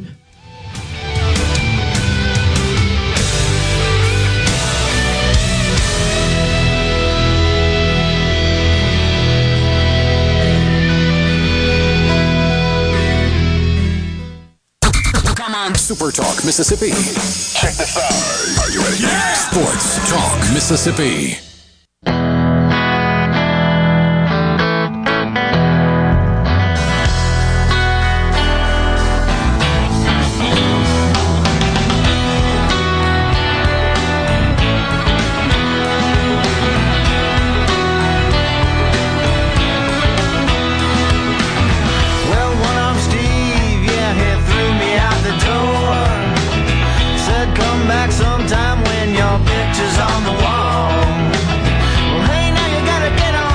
Couple segments left with you on this Thursday afternoon of Sports Talk Mississippi, streaming at supertalk.fm and Supertalk TV. Thanks as always for being with us. Sports Talk Mississippi is brought to you in part by Genteel Apparel. You can find them online at genteelapparel.com. Spring merchandise is beginning to arrive and they are going to help you look your best regardless of what you're doing, whether you're getting ready for spring break or you're going to the ballpark or maybe you've got a little beach trip coming up, be sure you check out the uh, the new gear. All of their tops, the classic collection polos, the club collection, they're fantastic. Solids, stripes, nice comfortable weight. Still got pullovers for those cool afternoons and evenings that we've got as we transition from uh, winter to spring and then spring to summer. And uh, be sure to check out the collegiate collection. Ole Miss, Alabama, Auburn, Mississippi State, Southern Miss, Missouri, Louisiana, Memphis, Texas A&M. You can find all of those logos on their golf shirts. GenteelApparel.com. Genteel, the official apparel provider of Sports Talk Mississippi. Michael Borky is the architect of a sometimes segment. It's not a recurring segment. It is, or maybe it is recurring. It's recurring. It's not, it's not. It's not daily. It's recurring. Yeah. Yeah. Fair or foul? And Michael Borky brings a uh, a little bit different type of fair or foul question to the conversation today. Yeah, so on a Southwest was a, a very proud of something that happened on one of their flights recently. They shared it on social media of a guy who is uh, either sitting on a chair or on his knees at the very front of the plane playing a violin. And the flight attendant has the phone that talks to the entire plane right up against his face so the entire plane can hear this gentleman play the violin. Apparently, he is a professional violinist. Um, maybe I'm not cultured. Doesn't sound like he's a professional violinist. Either way, it fair or foul. Forcing the entire airplane mid flight at 30,000 feet to listen to one guy play a violin by himself. Hey, Dad, I'm going to let you start. I say foul. I mean, now granted, if I'm on a plane, usually I have earbuds in, so I probably could have tuned it out. But forcing people to, to listen to anything, you're on a plane. I just want to get from point A to point B. If I want in, if I want in-flight distraction, I will bl- bring it with me. Uh, I do not want. I, this is not as foul as that one where the uh, they started having a revival on the plane and everybody was singing and playing guitars and stuff. That one was a little bit way overboard. This is still overboard. I say foul. I'm going to go fair on the violin, but foul on the loudspeaker. If you have ever listened to an announcement on an airplane, you know that about 95% of the time, that is the worst speaker system on planet Earth. It's either too soft or it's too loud. It crackles or it blows you away. The flight attendant whispers into the uh, into the telephone handpiece that that projects over the whole plane, or he or she yells into it. And the frequency with which announcements are made on some flights is just maddening. I really only need to hear from you when I have to hear from you on the on the plane. Like I think they're they're required by law to say something. So I'll give you a break, but I don't need constant updates. Like I can I can check the temperature of the location and the time of the location at which I'm arriving on my phone when I land. I'm good on that. And so the violin playing, and it seems to be that the passengers are mostly engaged with this. We got a lot of videos happening of this guy while he's playing. That's fine. I don't need it projected over the whole plane. So, so I'll go fair for the violinist, but foul for the flight attendant. Uh, and Yeah. if you're if you're sitting in 31E and you can't hear, I'm sorry, that's on you. And those jokers holding their phones, you know they're not going to watch that video again. The only reason why they're holding their phones recording this violinist that they they have no idea who this person is and will never see or hear him again is so they can post it on Facebook to tell their friends that oh there's a guy playing a violin on my airplane. Uh, there could be another reason. They could be getting that video to send to Southwest and be like, I demand a full refund. I was subjected to this on this flight. Uh, one of the comments says, "I would open the uh, escape door and swan dive out of the airplane if I were a passenger." no, it's it's so stupid. If I'm in in public, if I'm in a public space, I'm not one of those people that like will take the armrest or anything like that. That's not me. I, I want to be as as convenient for other people as possible when I'm around other people. I don't. it- It's not about me if I'm on an airplane. If I- or, or like at the park or whatever. I don't want to inconvenience a single person. My goal is to be within my sphere and not impact anybody else's day. Un- Unless it's positive. If somebody wants to engage in conversation, sure, I'll talk to them. It's not like I'm a hermit where I put my shoulders up and like hide from people, but I just want to be out of people's way. I don't want to inconvenience their day. Morky, the uh, the tweet from Southwest Airlines. Imagine getting serenaded at thirty thousand feet by a professional violinist. Some of the responses: I'd settle for some flight attendants who enforced carry-on rules and didn't act like passengers are an inconvenience. Um, no, thank you. I'm just trying to sleep. Did they get the pilot to introduce him? Uh, ladies and gentlemen, uh, we got a violin player here who's gonna uh, tell you play a little song. Yeah. But so I I say all that to. Ooh, how about this one, Bort? I wish I could imagine what it would be like to finally get a response on the multiple tickets I've had open since January. That would be lovely. the Southwest or any air, airline should also respect that. I've been on a plane where there was like an a cappella group that performed like a little routine on it, and I, and I just wanted to throw them all off the plane. You have no idea why all those people that are sitting in a metal tube in the sky are there. Like there are there, there are so many reasons why. Some maybe they're going on vacation, that's great. Other people, like the last time I was on an airplane was to go to a funeral. So I'm in a horrible mood. I'm having to connect through Detroit, Michigan to go to Sandusky, Ohio, where it's snowing, to go to a funeral. I don't want to. In that moment, I don't want anybody to talk to me or bother me. Like I, I, I it's a very depressing moment in my life. I don't want to hear a violin player that I didn't personally like choose to put in my ear so I could listen. You just you have no idea why people are on that plane and they're stuck there and you force them into something like that. It's goofy and you shouldn't do it. Uh, there are a lot of people that are saying they get Titanic vibes from this. The guy playing Yeah. the violin. Yeah. Yeah. Hmm. I'd fake a peanut allergy and start choking so we could make an emergency landing and make it stop. ay, ay, ay. So basically, what we're getting here, I think, I don't think anybody has said fair other than Richard, but he had a caveat to it. Everybody else thinks it's foul. Yeah. Except for the people recording it so they can post it on Facebook so all their friends can tell them how cool that was. But deep down, when they type the comment, Great oh, wow, moment today on my flight to on my flight to Des Moines. This young, talented man blessed us with. It. I'm sure it's one of those things where if there are 100 people on the flight, there are like 20 that really liked it. There were probably 40 that were kind of indifferent to it. And then there were probably 40 that were like, I just want to jump out of this plane. I will pay you to stop doing this. Yeah. Yeah. I wonder if it if it has to do with your frequency of travel also. Like the more often you travel, the less interested you are in something like that happening on your plane. Probably. Like if you so. don't travel very often, you just like, oh wow, this is what happens. I don't know. I don't, I don't think it's as egregious maybe as the two of you do. But uh, let me ask you this: so I've seen these these YouTube videos where you'll get kind of like a flash mob. What if you happen to be on a flight with a traveling Broadway show cast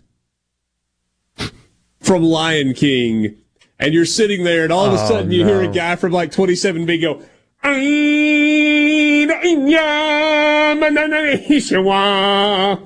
or whatever. Punch him in the gut. Are you are you excited? But, but like when the whole thing builds up on the plane, people pay hundreds of dollars to go see those shows in person. Sure. you just get a little bonus Surely on the, the plane. Homeland Security Act saves me from this somehow. Come on. I'd love like an air marshal to be the guy to shut something like that down. Hmm. Start punching the window and be like, "I swear, I'll I'll, I'll suck us all out of here if we don't stop this right now." All right, how about this? Was on a flight from Mexico and the Marsalis band was on it and they pulled out their instruments and it made the flight go by fast. All right, so that's not an unknown violinist. You're talking about like Branford Marsalis? And that, now we're now we're now now we've we've we've we've put our toe into the world of possibly acceptable. Okay. Somebody said fiddle, okay. Violin, nope, sorry. We'll be back. Sports Talk You want to play in Texas?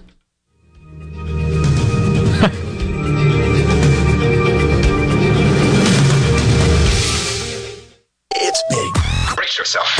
Sports Talk Mississippi, covering your Mississippi teams with live reports from the games and practices on Super Talk Mississippi.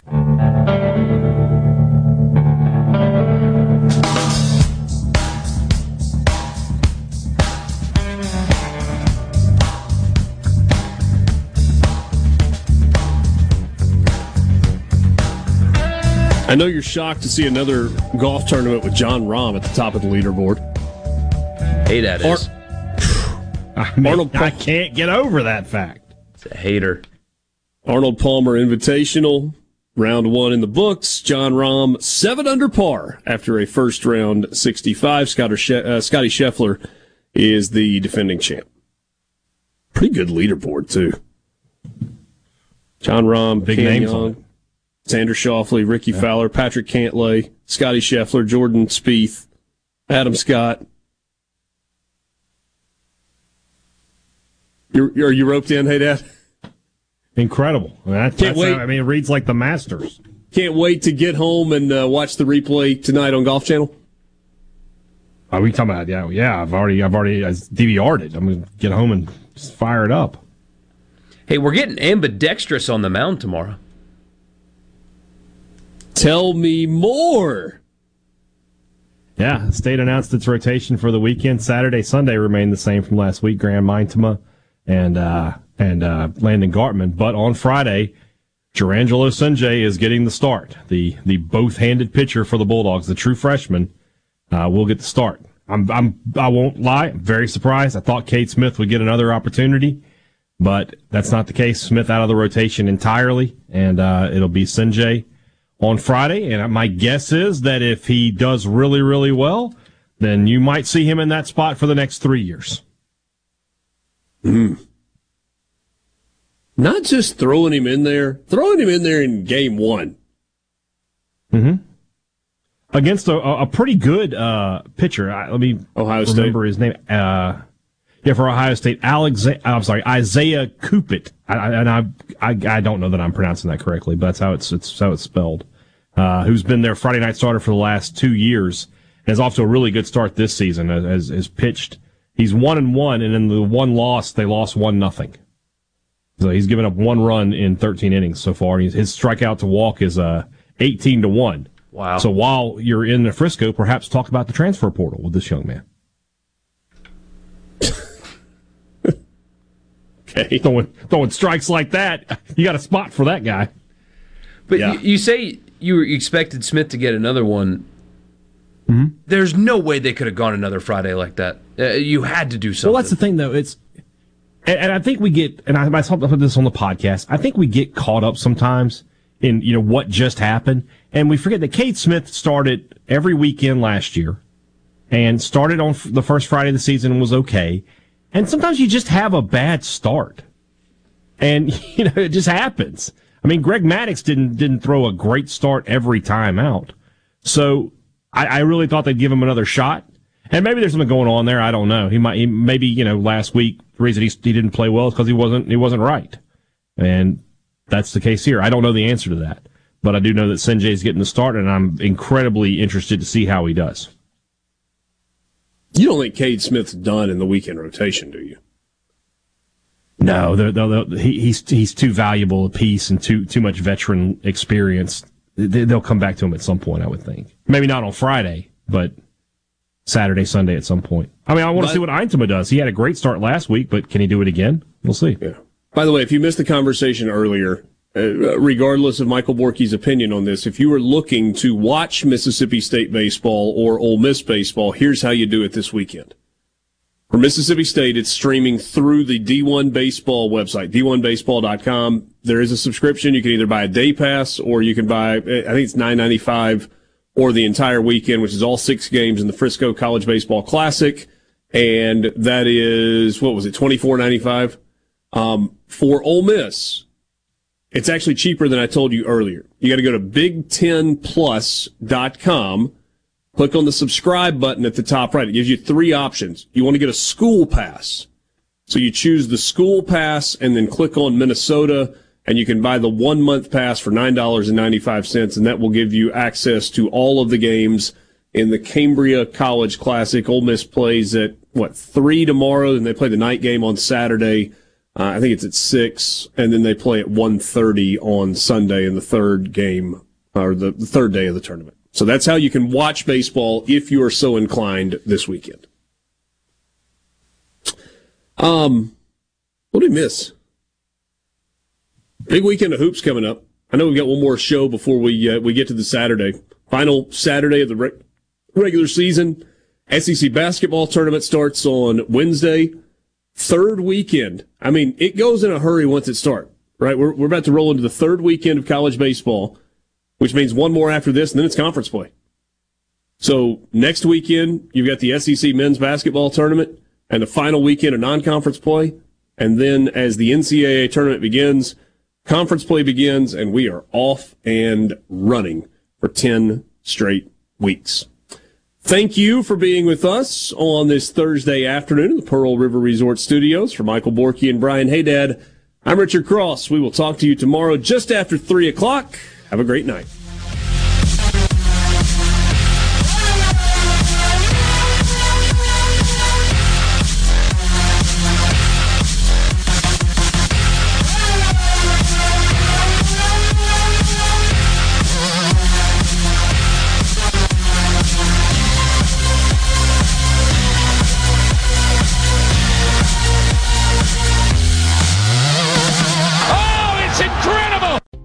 Are you a business owner looking for help with HR benefits and payroll? MWG Employer Services offers a wide range of services and can create a custom plan that fits your needs and budget. I was so overwhelmed with HR stuff. MWG Employer Services took all the stress out of it and even set up my payroll. I couldn't be happier. MWG Employer Services is here to help you succeed. Call us today at 601 206 7966 or go to MWGEmployerServices.com. A SuperTalk Mississippi media production.